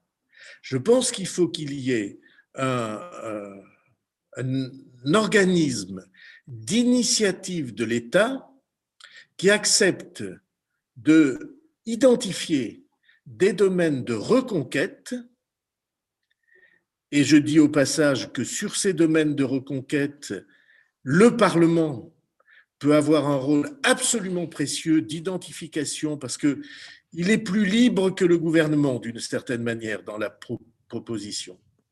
Donc, euh, le Parlement peut avoir un rôle euh, extrêmement précieux. Identifier les domaines de reconquête et, le verbe qui vient est très important, et fédérer les acteurs pour qu'ils travaillent ensemble s'ils acceptent l'effort partagé dans ces domaines de reconquête. Euh, je citais tout à l'heure l'exemple euh, américain de l'institution qui a précédé la DARPA, qui était l'ARPA, hein, euh, et cette, cette institution-là, Advanced Research Projects Agency, on, devrait, on doit avoir en France une initiative qui ressemble à cela et qui soit capable de fédérer les acteurs. Euh, Jean-Luc Laglaise, à très juste titre, a dit, mais on, va avoir, on risque d'avoir du chômage dans l'aéronautique. Est-ce qu'on ne peut pas euh, proposer à des entreprises, par exemple à des start-up qui se créeraient dans ces domaines de reconquête, avec une participation des grandes entreprises, de partager les compétences qui vont être inutilisées dans les années qui viennent. Je prends des exemples. Un pays qui a euh, une entreprise aussi euh, performante que Dassault Systèmes. Euh, c'est un pays qui a des atouts incroyables. On a Dassault Systèmes, on a ST Microelectronics, on a le CEA, tout domaine. On a une chaire au Collège de France d'algorithmique, euh, on est euh, extraordinairement euh, avancé parmi les nations sur ces sujets-là. Encore faut-il fédérer les efforts de recherche, de transfert technologique et d'expérience acquise par les grandes entreprises, souvent multinationales, qui sont les nôtres. Encore faut-il réunir tout ça. Ceci est une question politique et même une question euh, essentielle de la politique. C'est une question qui impose euh, planification, volonté nationale et capacité à fédérer les acteurs. Alors, euh, euh, vous êtes tous des experts des sujets, donc je ne vais pas vous donner des, euh, des leçons de, de, ce, de ce point de vue-là, mais je trouve très intéressant ce que Jean-Luc Laglaise a indiqué ou a ouvert comme perspective, parce que c'est exactement ça. Nous pouvons reconquérir des secteurs entiers d'activité à condition de les définir et de fédérer les acteurs c'est pas tout à fait la même chose que, euh, des, euh, que des appels à projets, où on considère que les propositions doivent venir du tissu des entreprises. Moi, je pense que les propositions doivent être partagées entre euh, l'État, la puissance publique, qui retrouverait ainsi un rôle de stratège, à condition d'avoir une capacité de fédérer les acteurs. Je ne sais pas si je me fais bien comprendre, mais c'est exactement ce que j'ai en tête. Et donc, le, la, création ou, la précision euh, de cette capacité euh, de l'État auquel le Parlement peut beaucoup apporter, de, de définir, de, en tout cas de discuter avec les acteurs. Quels sont les domaines de reconquête stratégique possibles? Euh, Pour moi, c'est euh, euh, infiniment précieux. et c'est comme ça que j'envisage que j'envisage les choses. Alors, Madame Battistel m'interroge sur sur d'abord les molécules pharmaceutiques, les, Qu'est-ce qu'on peut faire? Il, y a, deux choses à faire dès l'instant qu'on se décide à les faire et en travaillant avec les acteurs. Il y a euh, une, une question de stock de sécurité. Moi, je pense qu'il faut un plan de mobilisation. On a tous connu dans l'histoire euh, française euh, ce que faisaient les armées quand il y avait menace de guerre. Il y avait un plan de mobilisation on disait le premier jour, euh, on appellera les jeunes de 20 à 25 ans, euh, on les habillera et puis euh, et c'est deux choses essentielles pour les molécules pharmaceutiques. La première, c'est si on a des molécules vitales, alors il faut avoir des stocks. Et le deuxième, il faut sécuriser les circuits de production et de distribution. Ça ne veut pas dire dans mon esprit, s'agissant par exemple des médicaments, qu'il faut tout localiser en France parce que nous appartenons à l'ensemble européen. On pourrait même imaginer plus large euh, encore, mais la question de la sécurisation des unités de production et de distribution, j'ajoute une deuxième euh, considération sur ce sujet, probablement la diversification des sources de production et de distribution, parce que euh, deux ou trois circuits valent mieux qu'un seul, euh, c'est euh, euh, absolument essentiel. Deuxièmement, Madame Battistel m'a interrogé, et comme vous savez, ça a été pendant des années une espèce de sujet de prédilection, certains disaient d'obsession pour se, pour se moquer de cette obsession, sur la dette.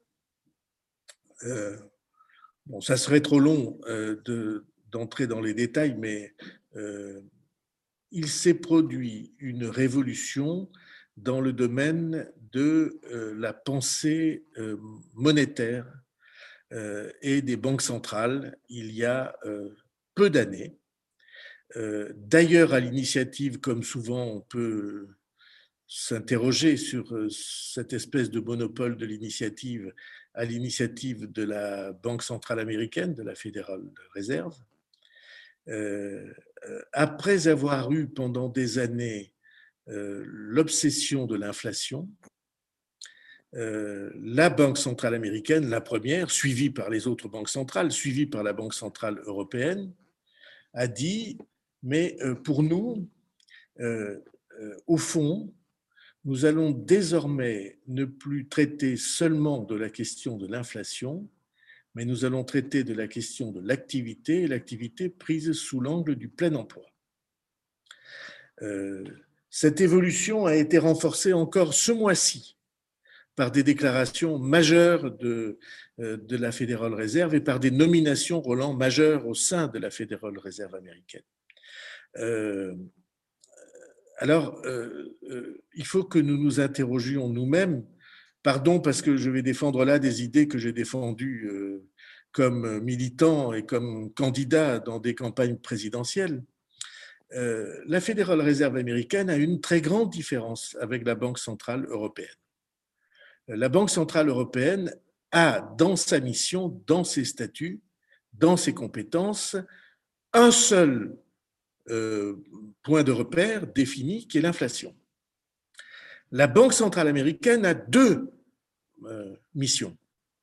Euh, euh, maîtriser l'inflation, et quand je dis maîtriser, c'est à certains moments la limiter et à d'autres moments la favoriser. Maîtriser l'inflation et deuxièmement le plein emploi. Grande différence avec, avec la Banque centrale européenne. Je considère, moi, comme une nécessité, sinon dans les textes, du moins dans les faits, si un jour des échos arrivent à Madame Lagarde, je suis sûr qu'évidemment, elle y pense, de considérer que la mission n'est pas seulement inflation, que la mission est condition monétaire et financière du plein emploi. Euh, alors ça a entraîné euh, une révolution euh, que je décris en quelques mots, et pardon d'être long, mais si vous m'interrogez, Madame Battistel, c'est, ceci est, vraiment question, question cruciale. Hein. jusqu'alors, on considérait en théorie euh, économique et monétaire que euh, les taux d'intérêt se définissaient par rapport au risque.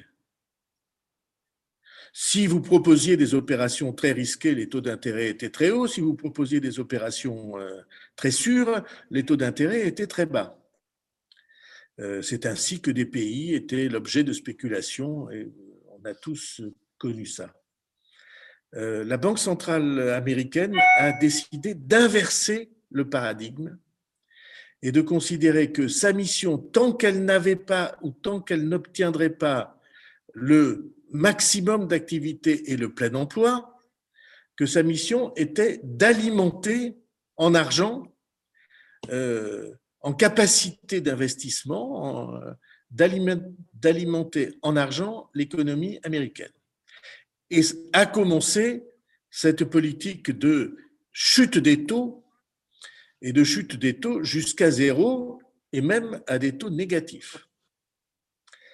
Beaucoup d'économistes ont pensé que ça ne durerait pas. Euh, beaucoup d'économistes classiques, euh, euh, je disais l'autre jour à M. Blanchard, qui a été économiste en chef du FMI, que j'avais commencé euh, mon engagement politique à l'époque où j'étais euh, un, des, lanceurs d'alerte sur le déficit et la dette, ce que je ne regrette pas du tout, parce que c'était parfaitement adéquat à cette époque. Hein. J'avais commencé sous les théories qui étaient celles de Blanchard 1 et qu'aujourd'hui nous étions sous une théorie de Blanchard 2 qui sont à peu près symétriquement euh, je ne veux pas dire le contraire, mais en tout cas le, miroir inversé de ce que M. Blanchard disait euh, à cette époque-là. Et euh, M. Tirole, le prix Nobel d'économie français, faisait écho à, cette, ce, à ce changement profond. C'est un changement capital. Je disais qu'on avait pensé qu'on allait, que ça durerait pas. Je pense qu'il y a beaucoup de raisons d'imaginer que ça dure, notamment parce que les banques commerciales ont dans leur bilan beaucoup euh, de beaucoup d'obligations euh, à taux zéro et que si jamais les taux se mettaient à remonter, le bilan de ces banques centrales serait reconsidéré très négativement et les banques centrales qui ont essayé de bouger sur ce sujet dans les années précédentes ont eu de très grandes difficultés. Euh, euh, ceci est absolument crucial. Et Madame Battistel, ça pose de manière différente la question de la dette. Alors, vous savez peut-être ce que j'ai proposé depuis le début euh, et qui, au fond, n'est pas très loin de ce que le gouvernement a décidé sur la dette. Je pense qu'il faut que nous ayons une démarche sur la dette Covid qui soit différente de la réflexion que nous avons sur les autres euh, des marchés.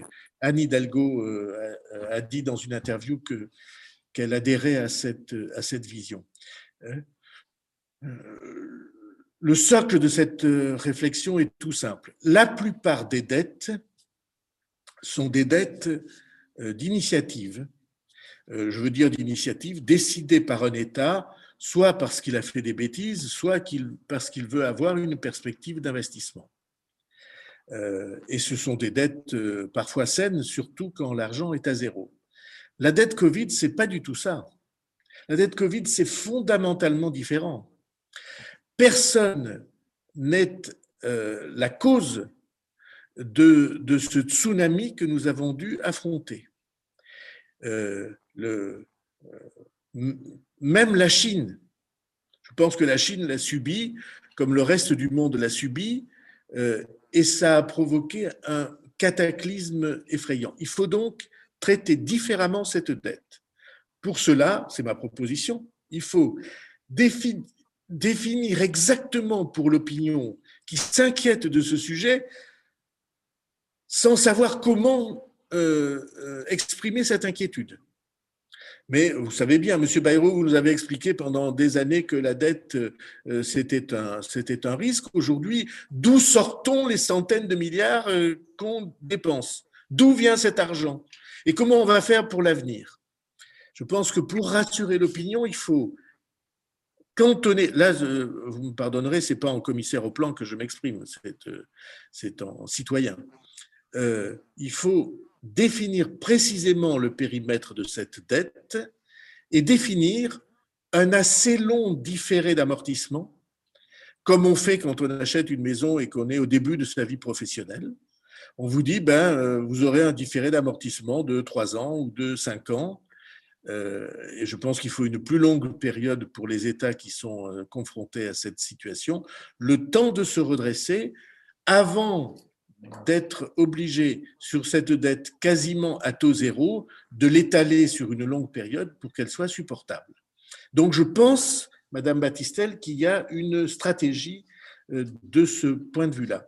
Euh, euh, il n'est pas dans mes compétences d'avoir une idée précise sur Hercule, je vous ai entendu hier, les uns et les autres, dans les questions d'actualité euh, à l'Assemblée nationale, avec grand intérêt. Je, suis beaucoup vos déclarations. Euh, donc, euh, je m'abstiendrai de répondre, ce qui ne veut pas dire que je m'abstiendrai de penser. Mais l'avantage de la pensée, c'est qu'elle ne, trouble pas les débats et elle peut simplement entraîner des évolutions personnelles. Juste, euh, je vous interromps une seconde, excusez-moi là-dessus, hein, pour les commissaires. Donc, euh, on a déjà prévu une audition de Jean-Bernard Lévy début février et on est en contact avec le cabinet de Barbara Pompili pour auditionner aussi la ministre là-dessus. Donc, on aura un programme chargé début 21. Merci, Monsieur le Président. Euh, Philippe Huppé, vous dites la République, c'est la vertu, la démocratie aussi. Alors, c'est très intéressant parce que personne ne réfléchit au sens du mot vertu. Vertu, ça veut dire courage. Virtus en latin, c'est une définition précise, c'est le courage. Et pour moi, comment concilie-t-on appareil productif et vertu? Ma réponse est exactement celle-là. Il faut revenir à l'étymologie euh, du mot vertu. Et il faut, ce qui est une démarche alors euh, euh, très respectueuse, il faut en venir à, à l'idée euh, que je défendais de fédérer les acteurs. Fédérer, ça ne veut pas dire qu'on impose. Euh, on les respecte, mais on leur, propose d'agir ensemble et la France étant ce qu'elle est, il n'y a que l'État qui puisse faire ça. Alors que l'État euh, national, que l'État local, je réponds ainsi à, Olivier Falorni qui, qui m'interrogeait sur la décentralisation, S'agissant de l'action publique, je ne fais pas de différence de fond entre l'État et l'action publique locale. Je suis moi-même euh, euh, maire, président d'agglomération, euh, et, c'est pour moi une mission tout à fait essentielle d'enracinement. mais je pense qu'il doit y avoir une capacité locale de fédérer. Nous, euh, en Béarn, nous, venons de constituer euh, euh, une entité, un ensemble, une action coordonnée pour les carburants bio de nouvelle génération.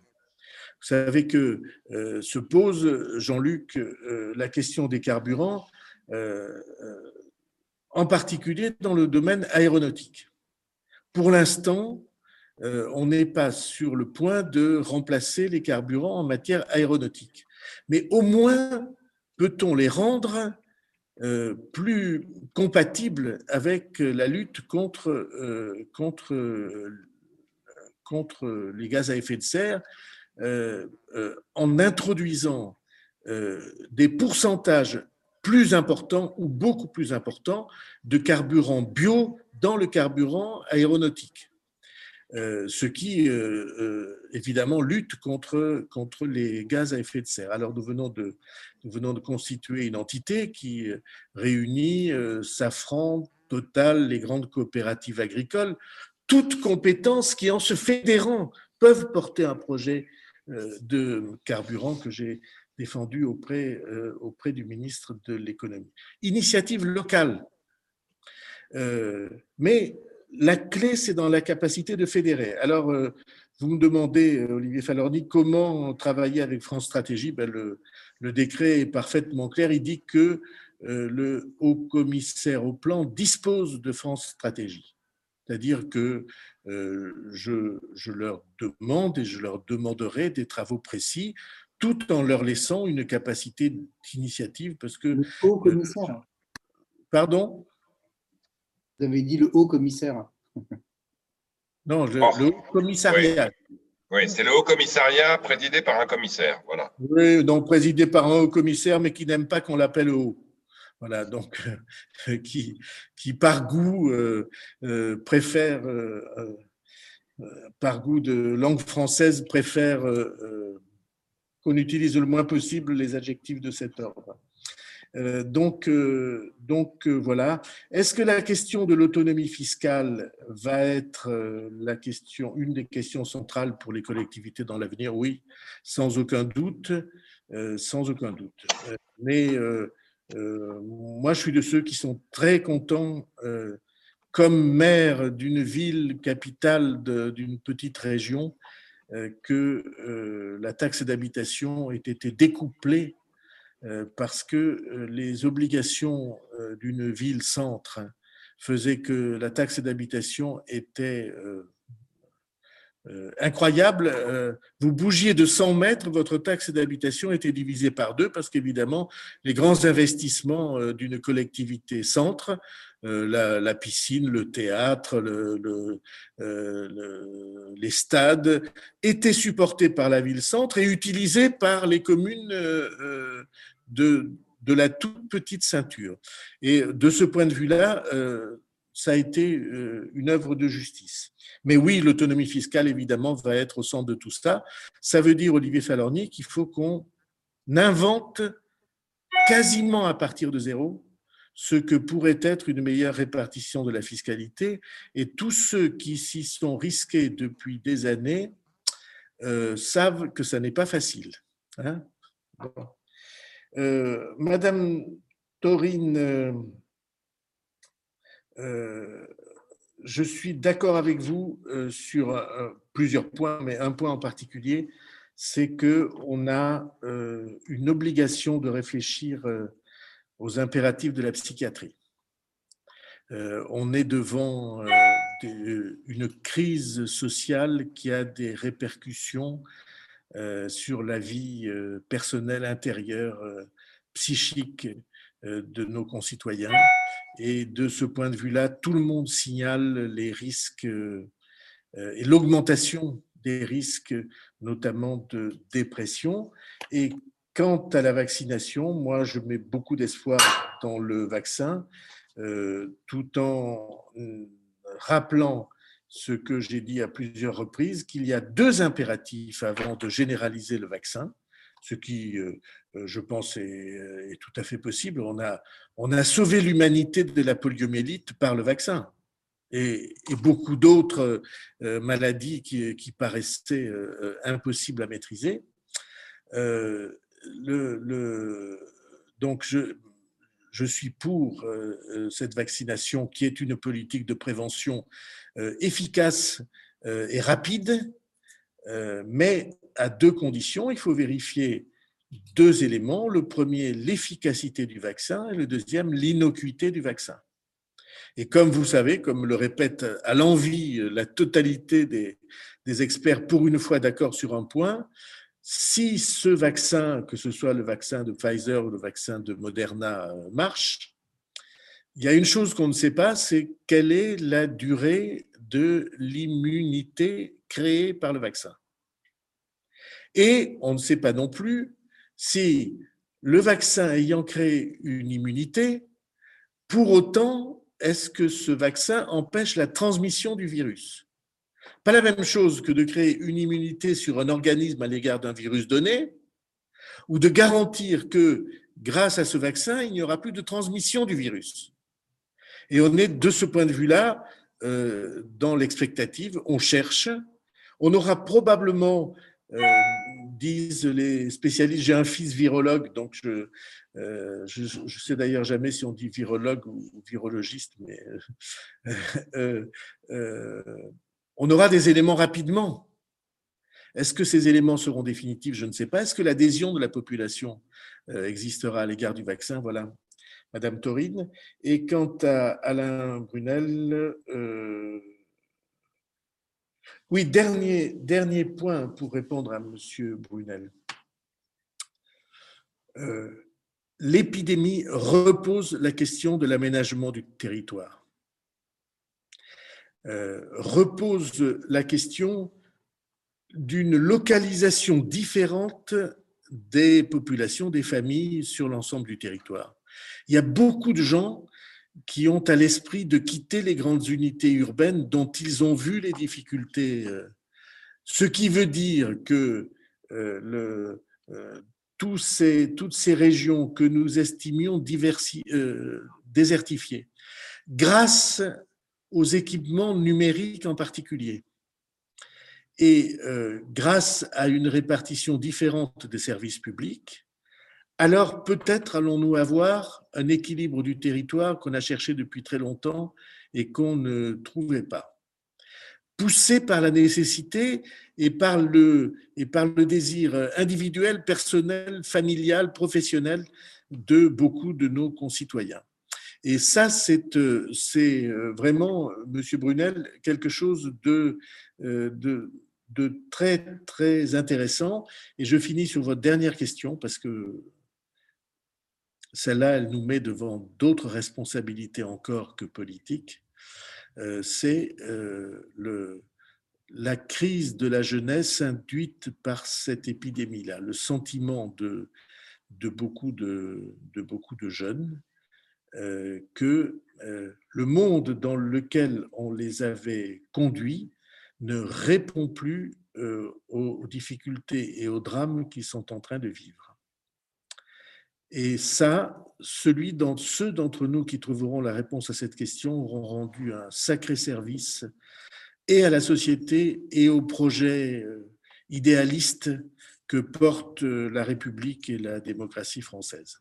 J'ai été trop long, Roland, mais Monsieur le Président, pardon, j'ai été trop long, mais euh, je voulais répondre. Non, mais je pense que c'était complet et très utile. Donc j'ai une petite question.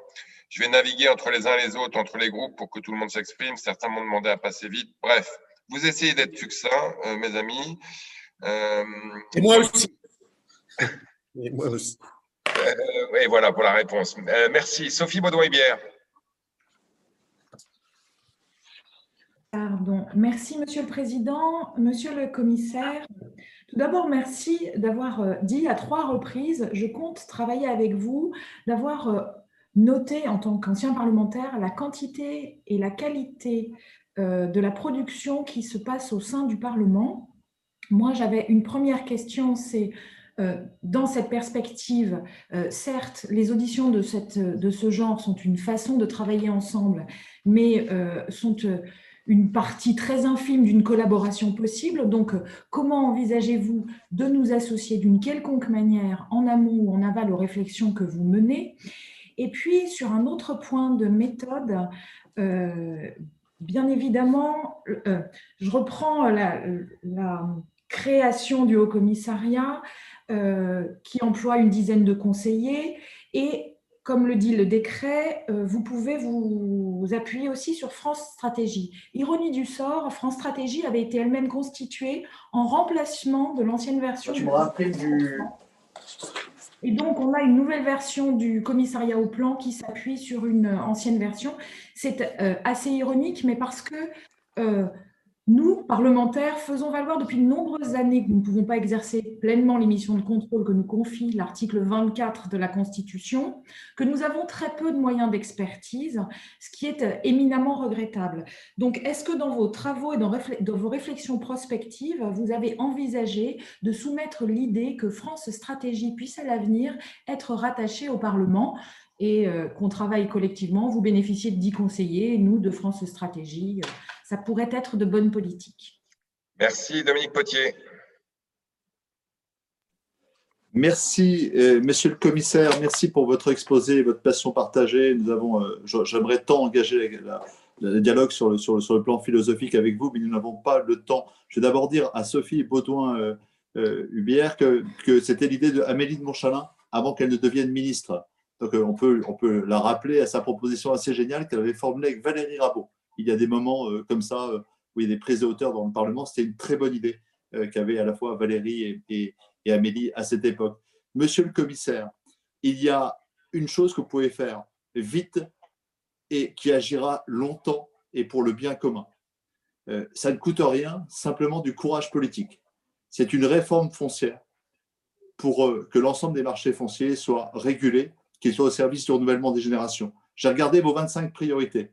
Cet objectif-là, qui ne coûte rien sauf du courage politique, coche 12 objectifs sur 25 que vous avez évoqués. Sécurité alimentaire, climat, euh, biodive, euh, renouvellement générationnel, civilisation rurale, etc.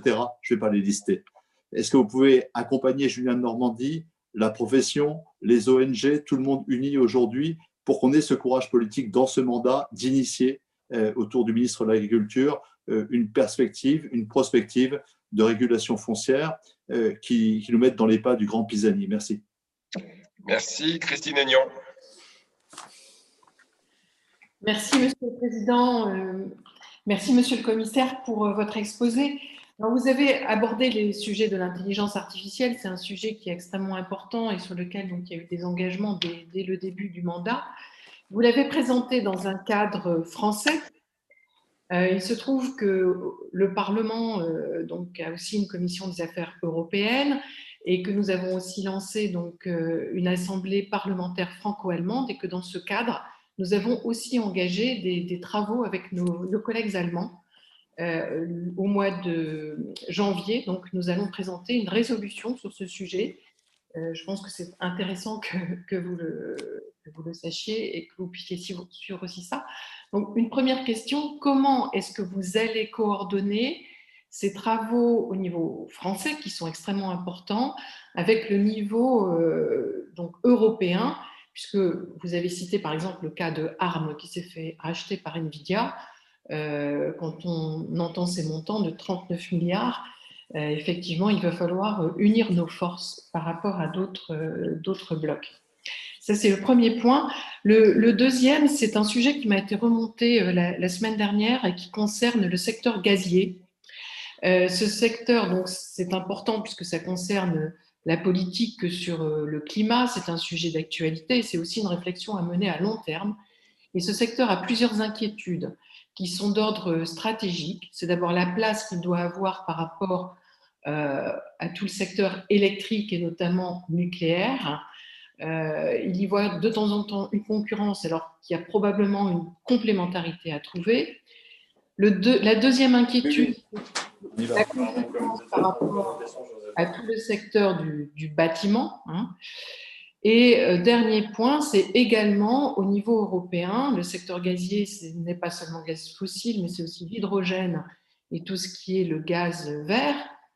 Et euh, pour en avoir effectivement discuté à nouveau avec nos, des collègues allemands, on se rend compte que la politique euh, entre les pays européens peut être assez différente sur ces sujets. Donc voilà, c'est le deuxième point sur lequel j'avais une question. Pour votre réponse. Merci. Marguerite de Prodbert. Merci, Monsieur le Président. Monsieur le Commissaire, cher François, en premier lieu, ben, je rejoins, j'abonde dans le sens de ma collègue Sophie euh, Baudouin. Je partage totalement vos propos liminaires relatifs à la sous-valorisation des nombreux travaux effectués par les parlementaires avec l'appui des administrateurs. Ils représentent des, milliers d'heures de réflexion. Ils ont vocation, entre autres, à alimenter la structure destinée à éclairer l'avenir que vous animez désormais. vous travaillez sur des thématiques transversales comme la démographie, mais également sectorielles. Dans votre vision, il y a la réindustrialisation de la France qui devrait être facilitée par la mise en place de l'économie circulaire et nos objectifs européens de bas carbone. Je pense notamment à la filière automobile qui va se transformer grâce aux batteries qu'il faudra produire. Dans mon département du Pas-de-Calais, il y a le gros projet ACC à Douvrin, des batteries qu'il faudra aussi recycler et, si possible, à proximité des lieux de, de production. Je voulais aussi vous alerter sur une filière qu'on a laissé se déliter mais qui devrait être restaurée, là aussi grâce au recyclage. Celle du papier, matière végétale et écologique. Pas seulement celui à usage graphique, mais vous comprendrez pourquoi j'y suis attentive. Je sais aussi que vous êtes un défenseur du papier. Actuellement, une mission menée par deux collègues de la Commission du développement durable y travaille. Il s'agit typiquement d'une filière où il faudrait fédérer les acteurs. Faire rebondir ou relancer ces filières de production ne peut par ailleurs s'envisager sans une stratégie industrielle européenne. Et là, je rejoins euh, Christine Aignon. La forte capitalisation nécessaire, on annonce 5 milliards pour le projet Airbus de la batterie, impose, vous l'avez dit, le long terme et une autre échelle que celle de, de l'Hexagone. Donc, ma question porte sur un aspect méthodologique. Jusqu'où allez-vous travailler? Avec vos homologues européens pour mener à bien cette stratégie de reconquête Merci. été débranché. Jean-Bernard tous, pardon. Oui, euh, bonjour Monsieur le Président, Monsieur le Commissaire. Le 22 septembre dernier, euh, devant le CESE, vous avez présenté les contours de la feuille de route de votre haut commissariat. À cette occasion, vous avez proposé trois axes de travail, dont celui relatif à l'indépendance de notre pays. Le moment d'aborder le sujet majeur de notre agriculture et de notre souveraineté alimentaire. C'est un enjeu essentiel pour la France et je vous remercie d'y accorder une attention particulière. En disant euh, plus de 580 000 hectares ont été artificialisés en France. Protéger notre agriculture et la biodiversité, c'est protéger ce foncier agricole précieux qui est un véritable atout dans notre pays. Nos conséquences, les conséquences sont souvent irréversibles sur la ressource rare et quasi renouvelable que représente le sol. Aujourd'hui, peut-être plus que d'hier, nous ne pouvons plus que mesurer l'importance de valoriser et de soutenir nos productions agricoles. Quelles sont euh, vos préoccupations, monsieur le commissaire, sur ce sujet et plus largement sur la problématique du foncier agricole dont nous sommes nombreux à partager? Je vous remercie. Si on continue le tour du Grand Sud-Ouest avec Sylvia Pinel. Merci, euh, Monsieur le Président, Monsieur le, Commissaire. Je ne reviens pas sur ce que vous avez dit sur la, filière aéronautique, simplement sur l'importance de préserver euh, les savoir-faire, les compétences et d'aller vers euh, davantage d'innovation, vers un avion plus, plus vert, de développer l'hydrogène et pour souligner aussi l'importance et le rôle des collectivités territoriales et notamment des, régions comme nous pouvons le faire en Occitanie. Je voudrais, euh, puisque nous parlons de mobilité, euh, vous interroger, monsieur le, commissaire, sur les projets structurants, les projets de long terme euh, de déploiement du, réseau ferroviaire et notamment des lignes grande GV, les lignes grande vitesse comme la ligne Bordeaux-Toulouse, vous vous en doutez. Vous avez évoqué régulièrement la question de l'aménagement du, territoire. bien sûr, le ferroviaire joue un rôle essentiel, mais je voulais aussi vous interroger sur la couverture numérique du territoire. Nous avons vu euh, que le déploiement de la 4G dans les territoires euh, ruraux avait pris du, retard euh, suite aux enchères sur la 5G. Que préconisez-vous en, termes d'aménagement numérique du, territoire? Dans la note que vous avez soumise au CESE, et si la Covid durait, vous évoquez à juste titre les inégalités face au logement. Cette problématique majeure qui m'est chère, vous le savez, en appelle une autre, celle de l'innovation dans la construction, dans la rénovation, euh, mais aussi sur les formes d'habitat. Euh, quelle vision euh, portez-vous pour construire la ville de demain, durable. L'innovation doit inaugurer, irriguer pardon, toutes les étapes de la construction en misant sur les matériaux décarbonés, biosourcés, sur le développement du BIM, de la domotique. Euh, des outils existent aujourd'hui, il faut les promouvoir et les amplifier. Avez-vous euh, travaillé là-dessus, monsieur le commissaire? Merci. Merci. Allez, on va en Seine-et-Marne. Stéphanie Do. Merci, monsieur le, le Président. merci, monsieur le commissaire, pour votre présence. Dans le cas de France Relance, un fonds de secours dédié aux structures de la réutilisation et de la réparation a été mis en place. Face à la crise sanitaire, les recycleries et les ressourceries, structures essentielles de l'économie sociale et solidaire, connaissent un regard d'intérêt des Français, notamment auprès des jeunes. Avec la crise sanitaire, ces structures connaissent des difficultés financières, mettant en péril la poursuite de leurs activités. Pour, les soutenir, l'État met en œuvre un dispositif exceptionnel de 10 millions d'euros au niveau national. Ces structures jouent un rôle de premier plan pour soutenir les modes de consommation plus responsables. Leur action est notamment essentielle pour atteindre les objectifs fixés par la loi relative à la lutte contre le gaspillage et à l'économie circulaire. Gaspiller moins, réparer et réutiliser au lieu de jeter.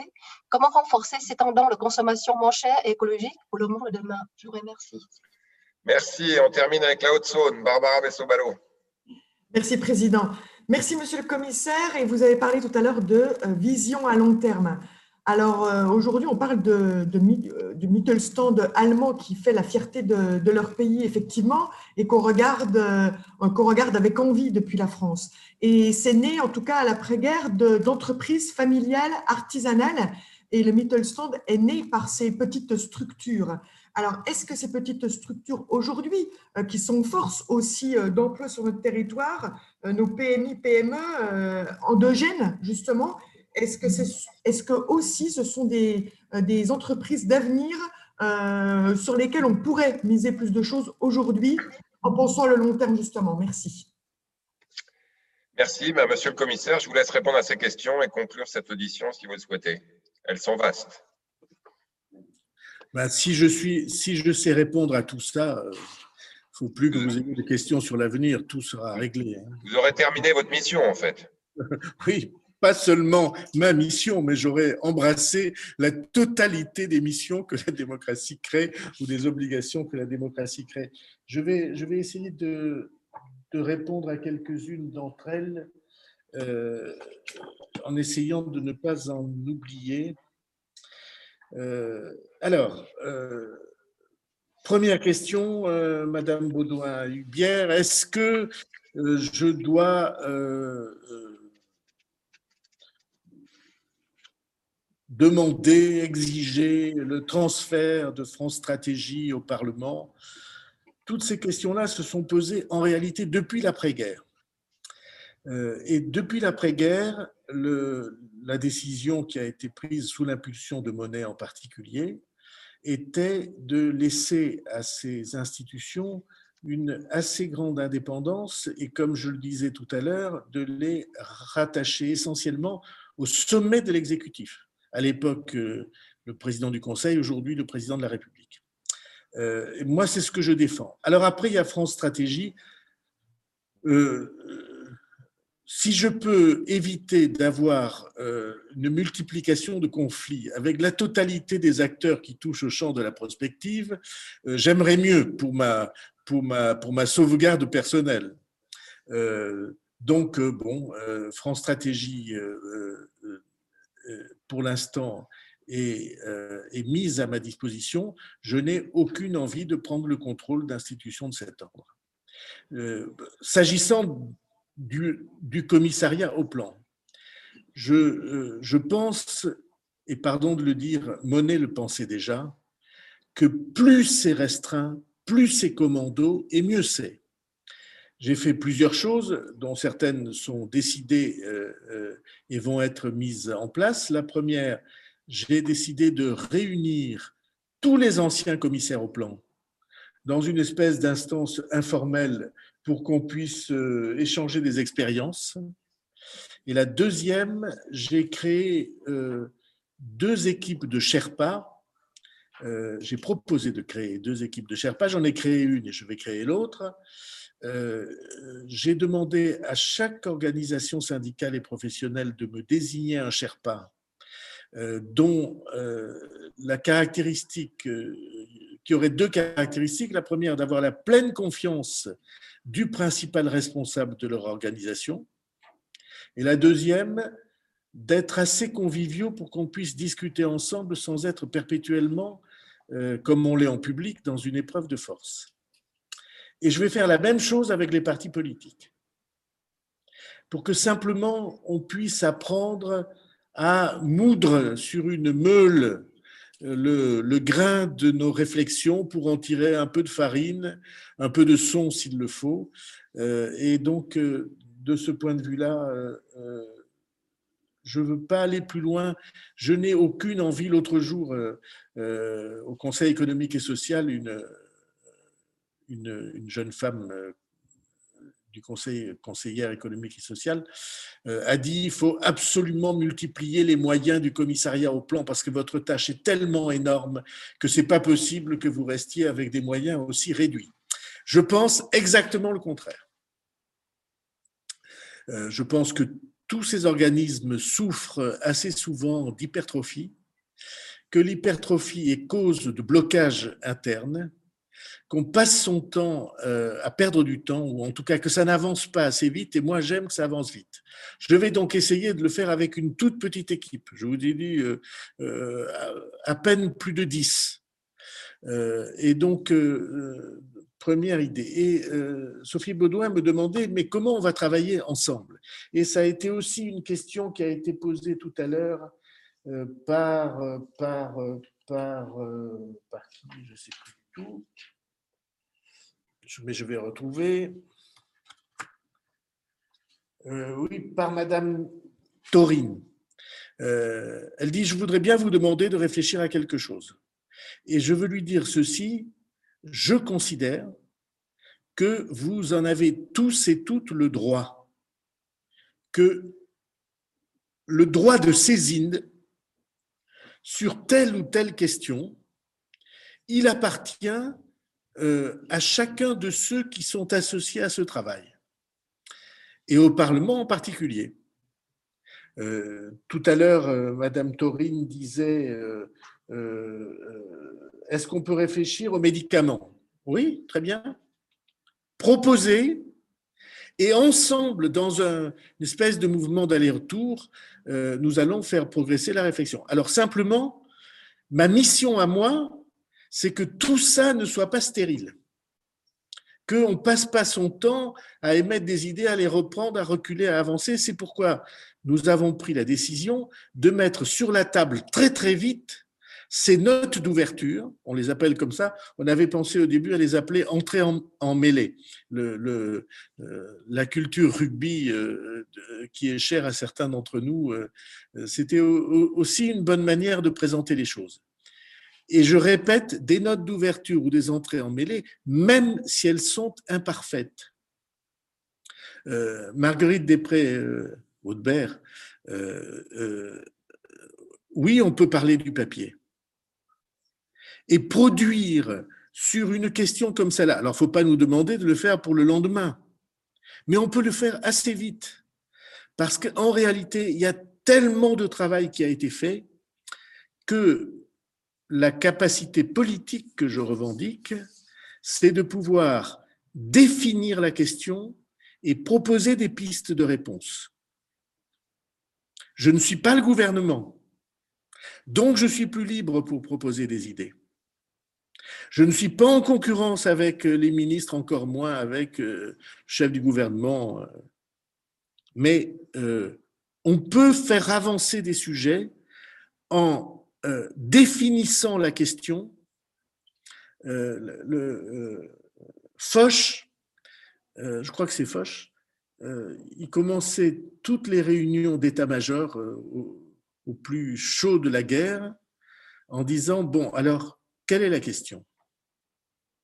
Et dès l'instant qu'on sait définir la question, en tout cas, je crois ça à moi, et qu'on a un tout petit peu de capacité d'expertise, d'habitude, d'expérience, on peut poser la question et définir des, orientations.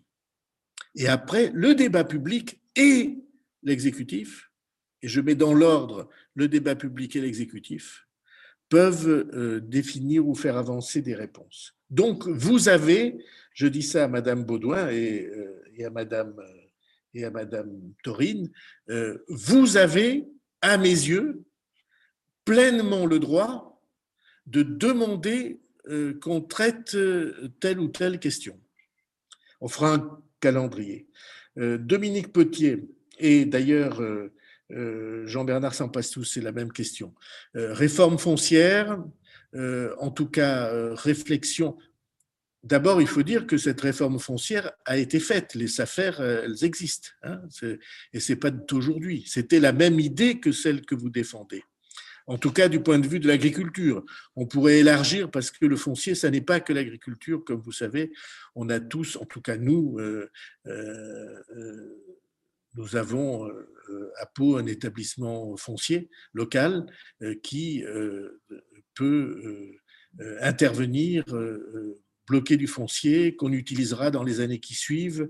Et c'est extrêmement utile et, euh, extrêmement euh, important. C'est même un outil absolument central de l'action publique.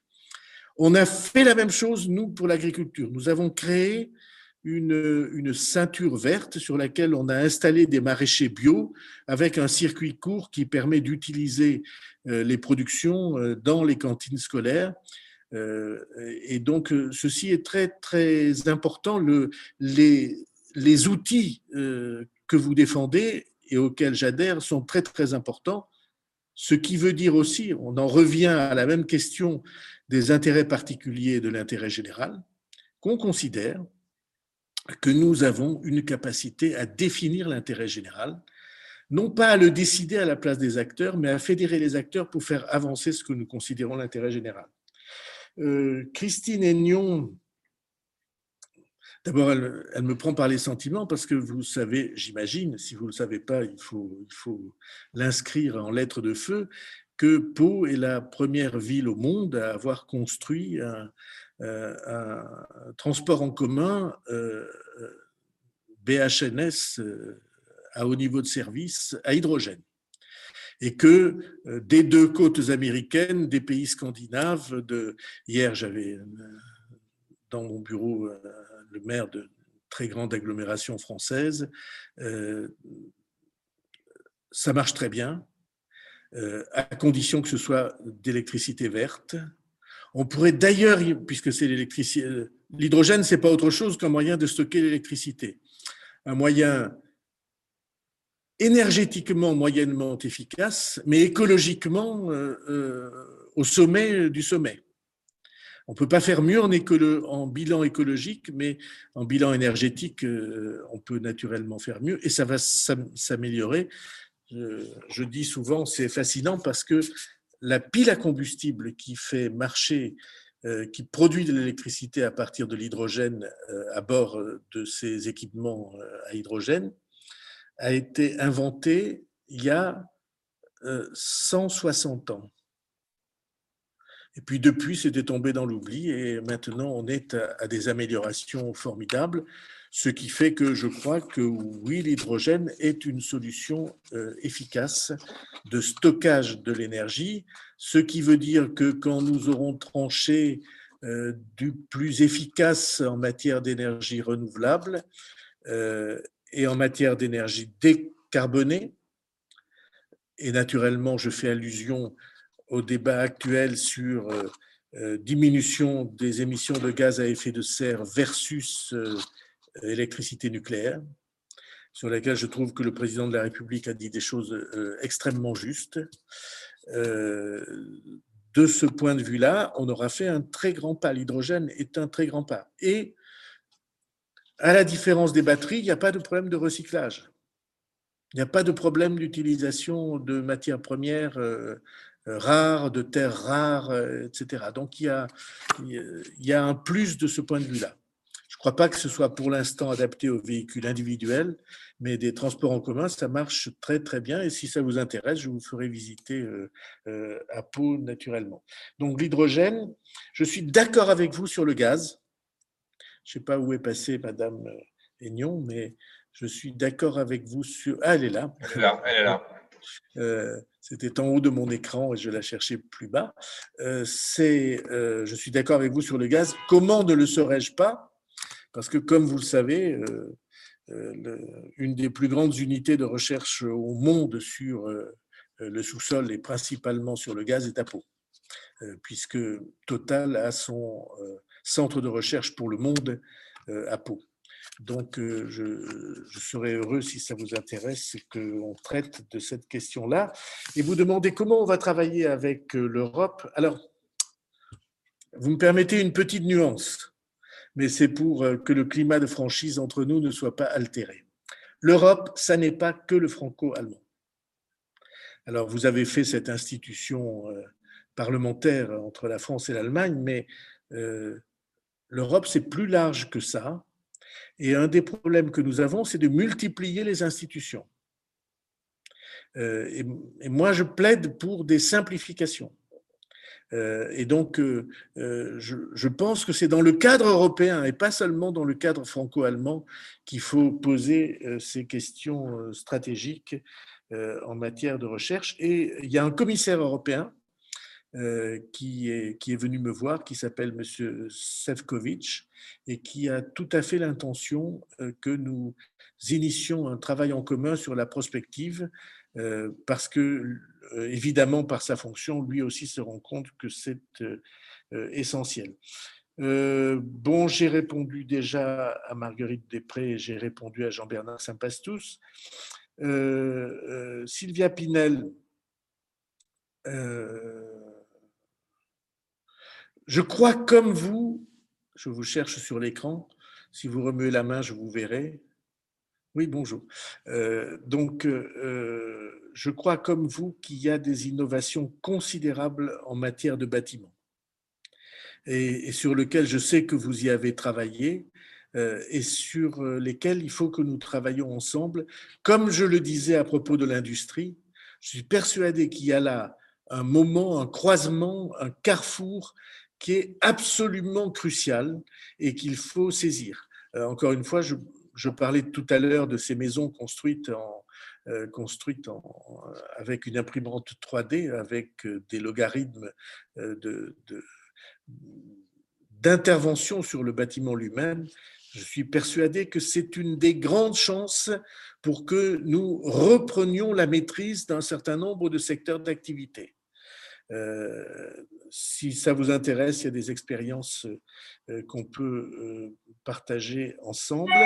Je suis d'accord avec Stéphanie Do complètement sur tout ce qui est économie circulaire, sur le recyclage, sur le fait que nous ayons des modes de consommation plus responsables et toute expérience de ce point de vue-là sera bienvenue tout ce que vous trouvez de bien, je serai ravi de le partager. Tout ce que je trouve de bien, je vous proposerai qu'on le partage. Et enfin, euh, euh, Barbara Ballot, euh, oui, ben c'est. Est-ce qu'on est une société qui est ouverte à l'innovation, à la création, à l'invention, au risque? Probablement le travail le plus profond que nous avons à conduire, c'est celui-là. Le, réseau, le tissu d'entreprises intermédiaires de l'Allemagne, le, Mittelstand, comme vous dites, euh, comme ils disent, et comme vous dites, et comme nous disons à votre suite, euh, en réalité, c'est le produit d'une d'un climat culturel. Mais ce climat culturel, il peut être grandement soutenu et favorisé si nous réussissons à inventer euh, cette capacité fédérative des acteurs euh, euh, des grandes entreprises, du partage de l'innovation, du partage de la recherche. Je vais dire quelque chose que je ne devrais pas dire. Pour l'instant, et j'en connais beaucoup, les grands responsables d'entreprise y pensent, et c'est normal, à leur entreprise on n'a pas réussi depuis longtemps, on a abandonné l'idée de les regrouper autour d'un projet partagé, collectif, national, qui soit un projet de reconquête. On est, comme je le disais, le pourcentage de l'industrie dans le PIB, c'est 13%. Euh, on devrait se fixer comme objectif que on puisse augmenter cette part juste de l'ordre de 20%, c'est-à-dire jusqu'à 17% dans les cinq ans qui viennent. Ce n'est pas un effort énorme, mais si on réussissait à reprendre le chemin qui monte, à reprendre la direction d'un décollage et d'une avancée, ça serait une très grande chance. Voilà, j'ai été trop long, je vous demande pardon, mais j'ai été très content de cette rencontre que je le dis, j'espérais depuis longtemps et qui se reproduira aussi souvent que vous le voudrez, puisque je le dis, vous avez à mes yeux tout à fait le droit, la capacité, le devoir peut-être de participer à cette, euh, euh, réflexion qui nous concerne tous évidemment. Merci, monsieur le commissaire. Avant de vous remercier formellement, je souhaite euh, rappeler aux parlementaires qu'on continue nos travaux et notamment, nous avons trois rapporteurs à nommer sur euh, les propositions de loi de la niche du mouvement démocrate. Donc, euh, restez en ligne. On a encore un peu de travail, mais je vous remercie évidemment très sincèrement et formellement, monsieur le commissaire.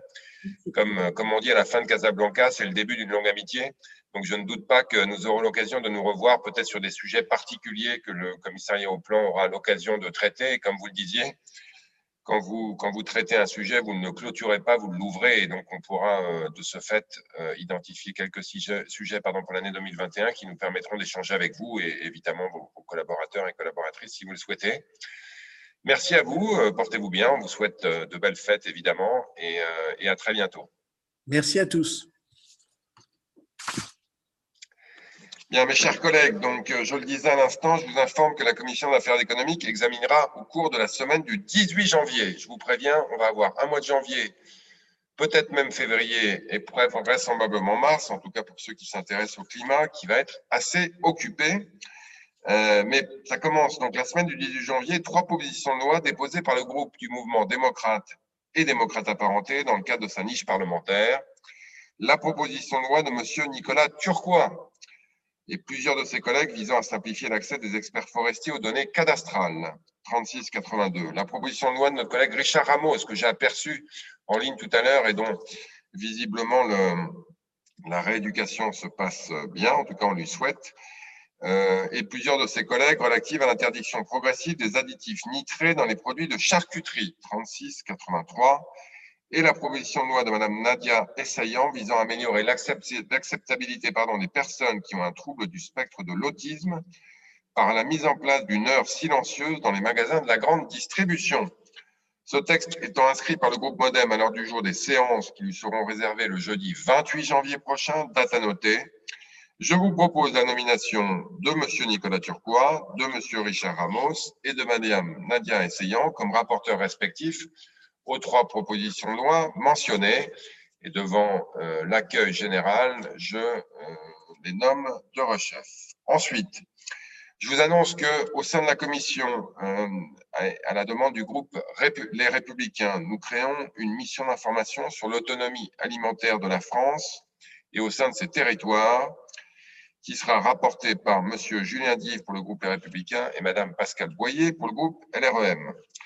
La création de cette mission avait été intérinée par le bureau du 16 septembre. Nous en avions reporté le démarrage du fait du confinement. Nous lançons donc les travaux dès aujourd'hui. Et évidemment, là aussi, devant l'assentiment général, je nomme nos deux collègues rapporteurs. Et puis enfin, Monsieur Thierry Benoît, qui je pense est présent. Oui, il est là. En application de l'article 145.8 euh, il est nommé rapporteur sur la mise en œuvre des conclusions de la commission d'enquête sur la situation et les pratiques de la grande distribution et de ses groupements dans les relations commerciales avec les fournisseurs. Je vous rappelle évidemment, mais vous ne pouvez l'avoir oublié, que M. Benoît avait présidé la dite commission d'enquête. Tout ceci est donc de droit et euh, nous aurons l'occasion d'échanger avec notre collègue en début d'année. Voilà, la matinée a été longue, euh, donc on va faire bref, mais malgré tout, je vais quand même passer la parole, je pense, à Stéphane Travers pour euh, le compte-rendu de la mission de suivi des dispositifs d'urgence. Chers collègues, vous avez la parole. Merci, Président. Bon, je vais essayer d'être d'être bref, mais vous faire quand même un, compte-rendu précis euh, des auditions de, la semaine, de, la semaine dernière. Donc, on, on s'est attaché pour euh, cette dernière thématique de l'année à une filière qui a été particulièrement touchée euh, par euh, la crise, c'est la restauration hors domicile, la RHD. Lundi encore, nous avons tous entendu les restaurateurs clamer leur, colère d'être fermés depuis plusieurs semaines et de porter leur manque de, le manque de perspective de réouverture avant le 20 janvier. bien évidemment, les uns comme les autres, nous n'avons aucun doute sur le choc économique et psychologique que cette situation représente pour toute la profession. Et nous savons que le gouvernement s'efforce de répondre avec des mesures de soutien puissantes, comme en particulier la possibilité pour ce mois de décembre de choisir entre une aide forfaitaire pouvant aller jusqu'à 10 000 euros ou une indemnisation à hauteur de, 20% du chiffre d'affaires mensuel en 2019 euh, dans la limite des 200 000 euros. Toutefois, euh, ce n'est pas à eux que nous nous sommes adressés, mais aux, aux autres acteurs de la filière, leurs fournisseurs, les grossistes, très impactés par euh, répercussions, ainsi que la restauration collective que la crise ne laisse pas non plus totalement indemne. Donc euh, la restauration collective, elle a subi euh, d'abord la fermeture des écoles et subit encore euh, celle des universités. Et si ces autres segments sont restés ouverts pour assurer notamment le, service des hôpitaux, des EHPAD, des administrations et d'un certain nombre d'entreprises, et que les cantines scolaires ont repris depuis le premier confinement, il n'en va de... Ces établissements ont vu leur activité sensiblement réduite en raison des protocoles sanitaires appliqués et du développement du, euh, télétravail. Euh, cette baisse d'activité s'est évidemment répercutée sur leurs fournisseurs euh, et leurs grossistes, mais elle ébranle aussi fortement les entreprises de la restauration collective concédée qui représentent 40% du secteur. Au premier confinement, ces activités ont été presque toutes arrêtées et sur le second, elles ont diminué de 40 à 70% euh, particulièrement euh, en région parisienne, en Ile-de-France, euh, qui est la plus impactée. Les entreprises les plus engagées dans la restauration du, travail en région parisienne sont aujourd'hui en grande difficulté. Certaines ont déjà engagé des PSE, des plans de sauvegarde de l'emploi, et plusieurs milliers de licenciements pourraient survenir début 2021. Aussi, le, soutien de l'État jusqu'à l'après-Covid pourrait être là vraiment vital aux sociétés de restauration collective. Ce secteur euh, sous contrat a pu prétendre à la prise en charge à 100% de son chômage partiel et être inscrit sur la liste S1 du Fonds de solidarité comme secteur particulièrement touché par la crise, sans toutefois euh, bénéficier euh, du régime spécial de la restauration commerciale. La, restauration collective concédée demande aujourd'hui à faire partie de ces secteurs les plus touchés de la liste S1 qui devraient pouvoir continuer à percevoir les aides renforcées euh, la décision a été prise au moins jusqu'en février. Par ailleurs, les acteurs de la restauration collective concédée, comme en gestion directe, ont alerté euh, l'ensemble des parlementaires du groupe de travail sur des contraintes qui leur semblent totalement disproportionnées sur euh, la crise actuelle. Les représentants de la restauration soulignent notamment la menace que représente l'application stricte du système bonus-malus pour les employeurs de plus de 11 salariés recourant au contrat à durée déterminée, ça pèsera très lourd sur les entreprises qui pourraient expérimenter de nouvelles approches pour rebondir dans un contexte euh, qui est, comme vous le savez, encore incertain.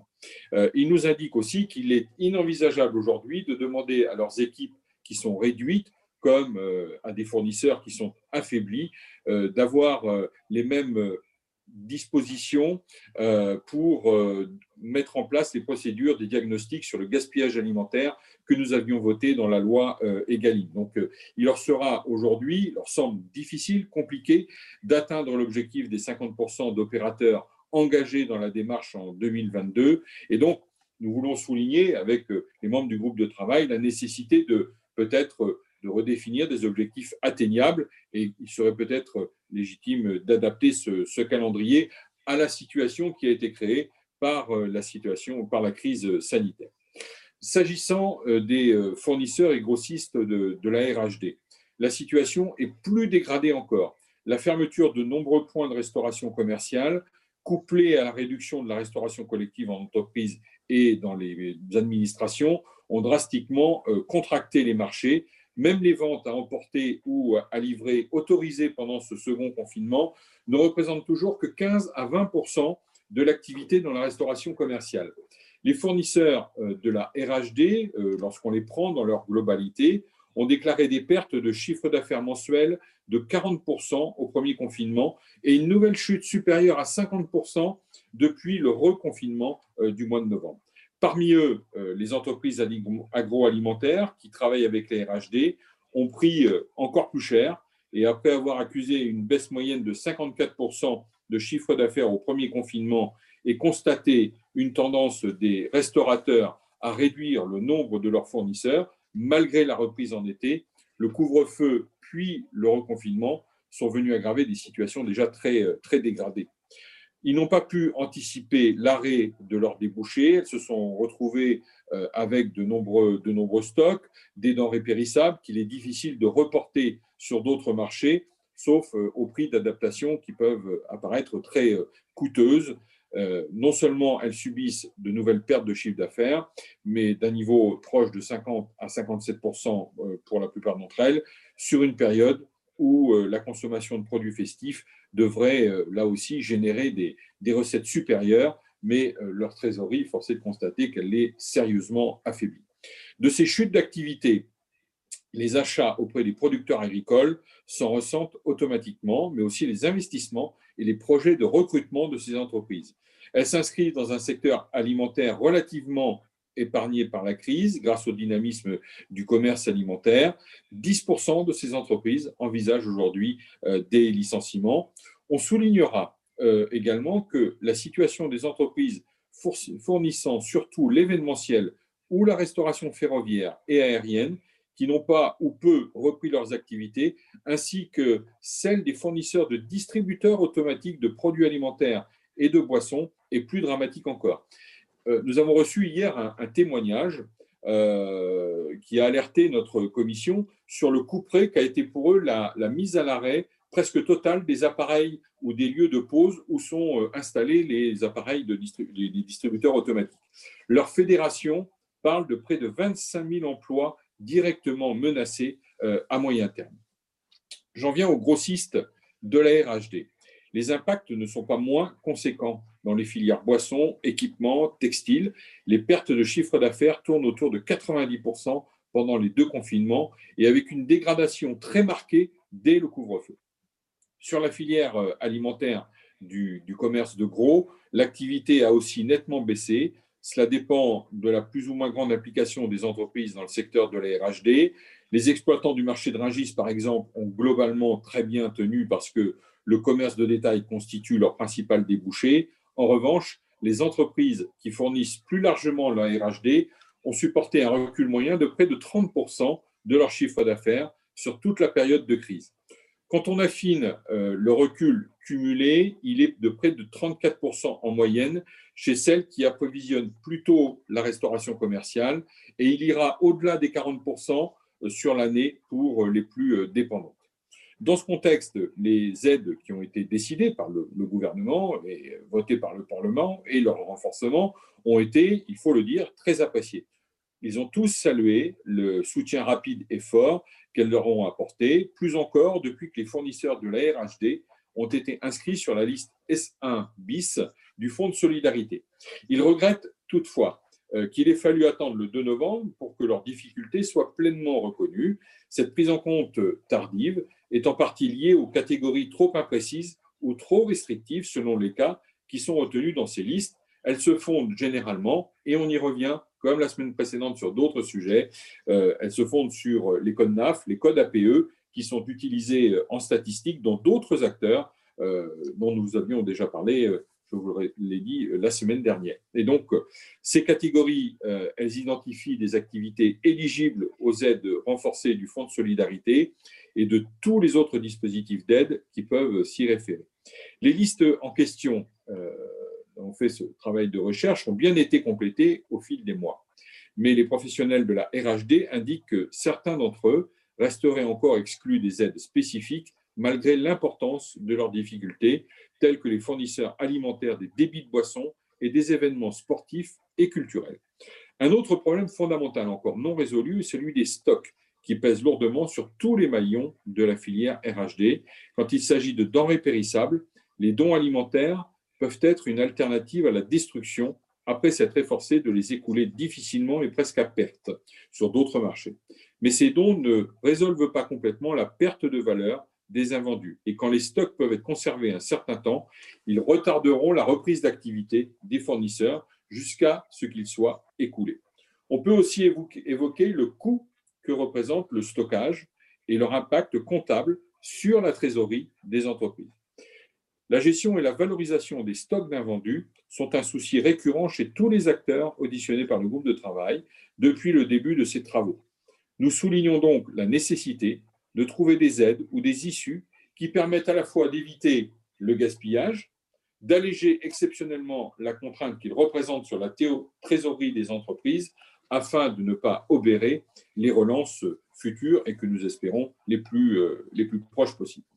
Parmi les autres difficultés signalées par les fournisseurs et les grossistes de la RHD, il y a aussi les contrôles réalisés par les URSAF et les directs qui contestent parfois le bien fondé du recours au chômage partiel des fournisseurs agroalimentaires, considérant que ce secteur ne souffre pas de la crise.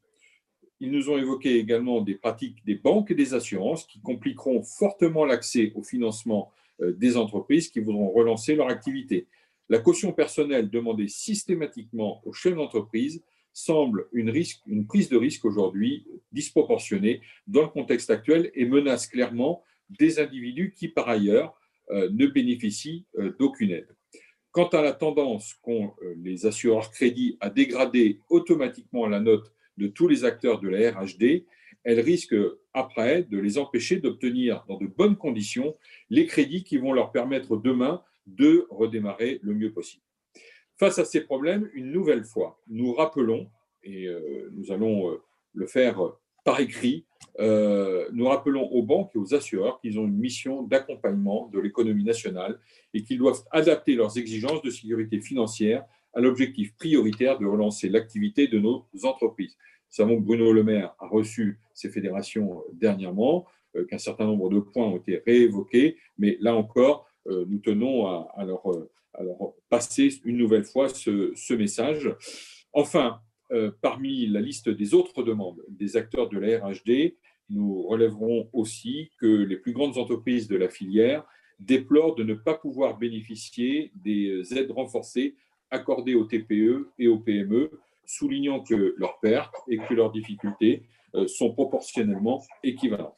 Mais au-delà des demandes de correction et surtout de prolongation des dispositifs d'aide jusqu'à ce que l'activité économique reprenne réellement, les acteurs des filières euh, ont dit au groupe de travail leur besoin fondamental que les restaurants puissent réouvrir. Ils savent que les aides publiques ne pourront durer éternellement et ils n'en peuvent plus aujourd'hui, mais ça, vous le savez, de leur mise à l'arrêt. Ils affirment que, ils affirment que leurs collègues restaurateurs seraient prêts à mettre en œuvre des protocoles sanitaires renforcés comme l'application d'une jauge, les règles de distanciation et d'éviter de refermer ultérieurement. Au demeurant, les professionnels auditionnés sont intuitivement convaincus qu'un restaurant peut fonctionner sans qu'il devienne un cluster. L'expérience de la restauration collective, nous disent-ils, le montre. Pour favoriser cette réouverture, ils ont suggéré de mener une étude française sur la réalité de la contamination dans les établissements de, de restauration, mettant en œuvre des protocoles sanitaires sérieux. L'idée serait de fonder des décisions relatives à ces activités sur des constats et des critères objectifs. Nous soutenons cette demande d'objectivation des décisions relatives aux activités qui sont mises en cause dans la propagation du virus et des consignes données, et nous, recommandons également la réalisation d'une étude rigoureuse euh, sur la réalité des risques qui puisse tenir compte des mesures de protection qui sont déjà prises. Les résultats d'une telle étude pourrait constituer d'importants outils d'aide à la décision dans les semaines à venir. Merci à vous euh, d'avoir écouté cet ultime compte-rendu de l'année. Nous aurons un autre rendez-vous thématique en janvier sur les entreprises de l'événementiel, du cinéma euh, et du théâtre, et en particulier sur les gestionnaires euh, de salles. Je voulais excuser Julien, avec qui je, je travaille en étroite relation sur ce groupe de, travail qui était euh, empêché ce matin par une autre réunion. Peut-être nous rejoindra-t-il dans les minutes qui, euh, qui viennent. Mais euh, je, dois vous dire que nous travaillons beaucoup sur, ces sujets. Nous les faisons remonter, bien évidemment, au gouvernement et au cabinet pour les informer de ces, situations. Et nous, souhaitons pouvoir continuer début janvier. Moi, je reste à la disposition du président pour euh, euh, définir euh, les modalités et le, calendrier dont nous aurons besoin pour conduire et mener à bien l'ensemble de ces auditions. Je vous remercie, chers collègues. Merci et merci beaucoup. Monsieur Travers, moi je, pense tout haut et puis j'ai trois demandes de prise de parole que je vais prendre dans la foulée, mais bon, je pense d'abord l'événementiel est un, est un sujet très important. Je vous engage d'ailleurs à vous approcher de notre collègue Bruno Bonnel, qui n'est plus membre de cette commission. Il est passé, non pas à l'ennemi, hein, il est juste passé à la commission du développement durable et de l'aménagement du territoire, euh, mais il est, il est très impliqué dans, dans, ce secteur.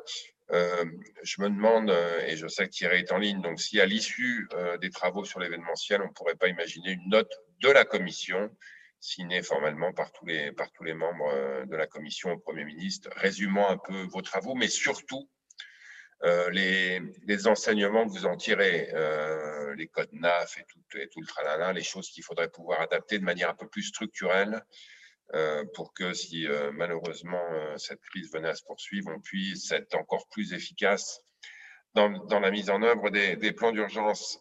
J'ai Barbara Bessobolo, Ballot, pardon, Thierry Benoît et Philippe Huppé qui sont inscrits. La parole est à Barbara Bessobolo. Merci, Monsieur le Président. Merci, chers collègues, pour cette présentation. Et effectivement, encore un sujet d'envergure. Des milliers d'établissements de restauration qui couvrent tout notre territoire sont à nouveau malheureusement fermés.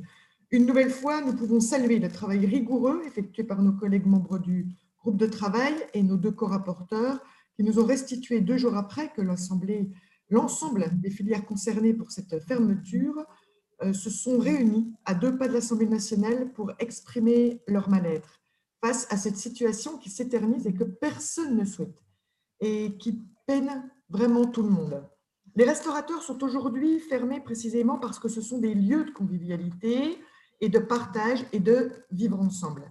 Et parce que la restauration est ancrée dans notre quotidien, les répercussions de cette fermeture se sont fait ressentir euh, sur tout un écosystème. Certaines sont prévisibles et d'autres plus inattendues, effectivement. Notamment, ce nouveau confinement a mis en lumière les situations de ceux qui occupent des emplois non télétravaillables et qui ne disposent pas d'offres de restauration collective durant leur journée de travail. Ces hommes et ces femmes sont donc contraints de se restaurer parfois dans leur véhicule ou dehors malgré des températures hivernales. Une problématique soulevée tout particulièrement lors du premier confinement par les secteurs du transport routier et du BTP.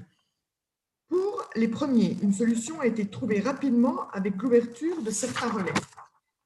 Pour les seconds, l'annonce de cette semaine mise à disposition de salles polyvalentes apporte un certain réconfort. On peut cependant regretter qu'une distinction n'ait pas été faite entre les restaurateurs qui sont avant tout un lieu de sociabilité, certes, mais aussi un lieu où les travailleurs euh, se restaurent, entre autres, euh, pour le déjeuner. Il me faut également dire un mot pour les filières de l'amont des fournisseurs de la restauration que vous avez également auditionné. Avec de nombreux collègues, nous avons saisi le gouvernement sur les situations des filières particulièrement impactées. L'inscription dans la fameuse liste S1 bis constitue un Graal car elle conditionne l'accès aux fonds de solidarité et aux exonérations de charges.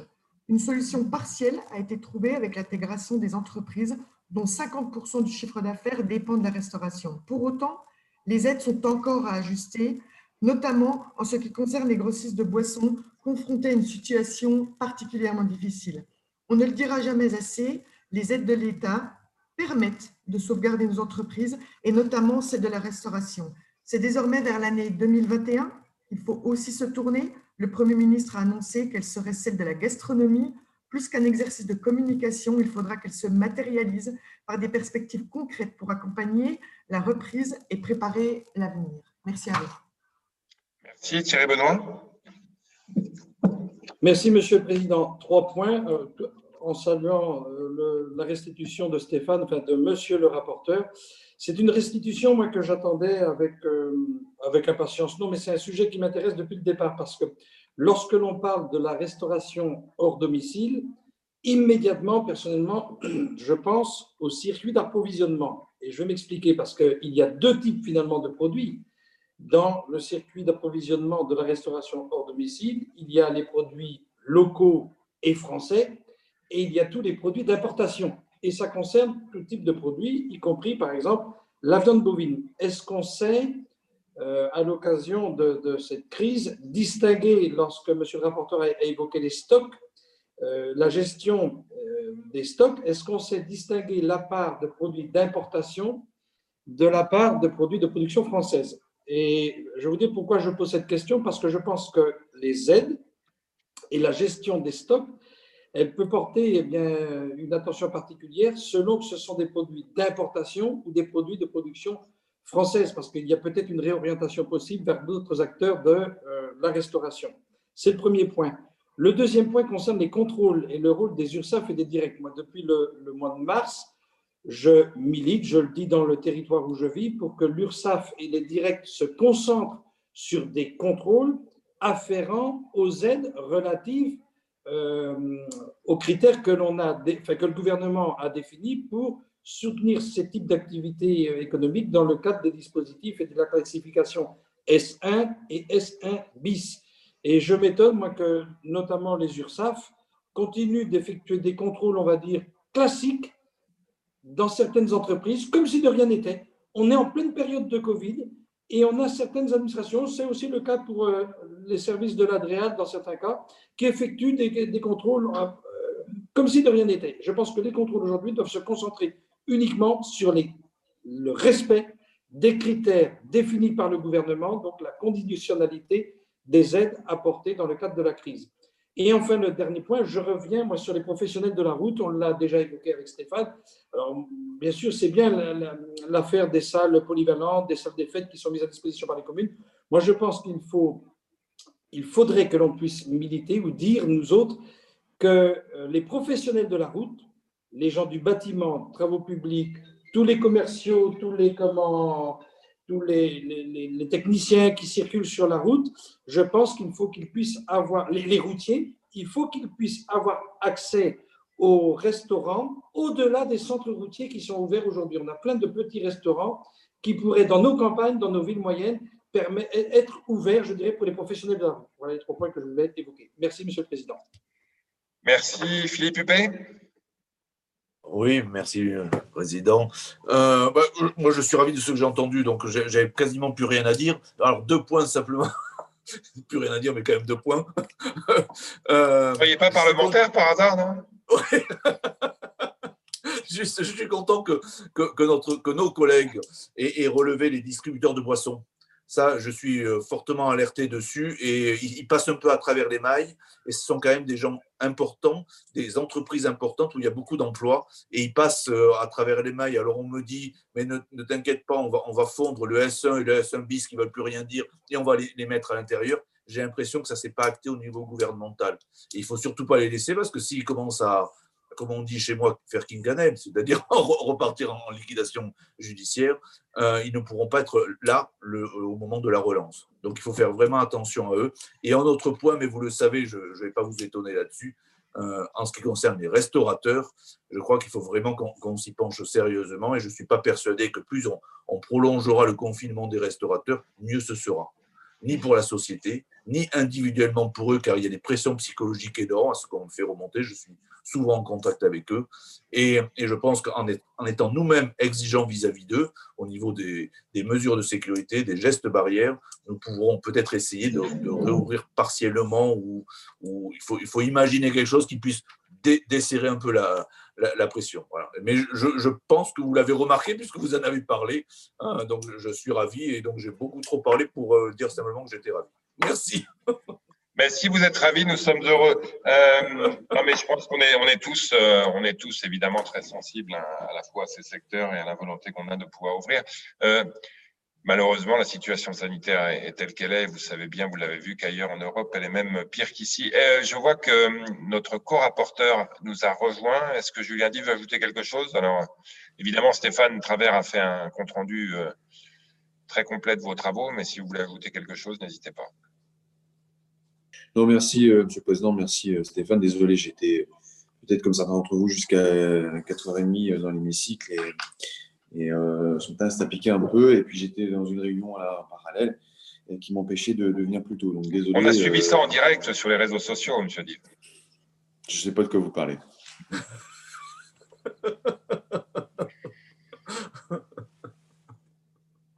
Voilà, bon, merci à tous et à toutes. Je vous rappelle que c'est la journée travers, hein, puisqu'on remet ça cet après-midi sur euh, sur la, mission et les moyens financiers des chambres d'agriculture. Oui, Stéphane oui, oui, on président, oui. Je vous promets, au mois à partir du mois de janvier, je me tais définitivement. Euh, je euh, vous m'entendrez plus.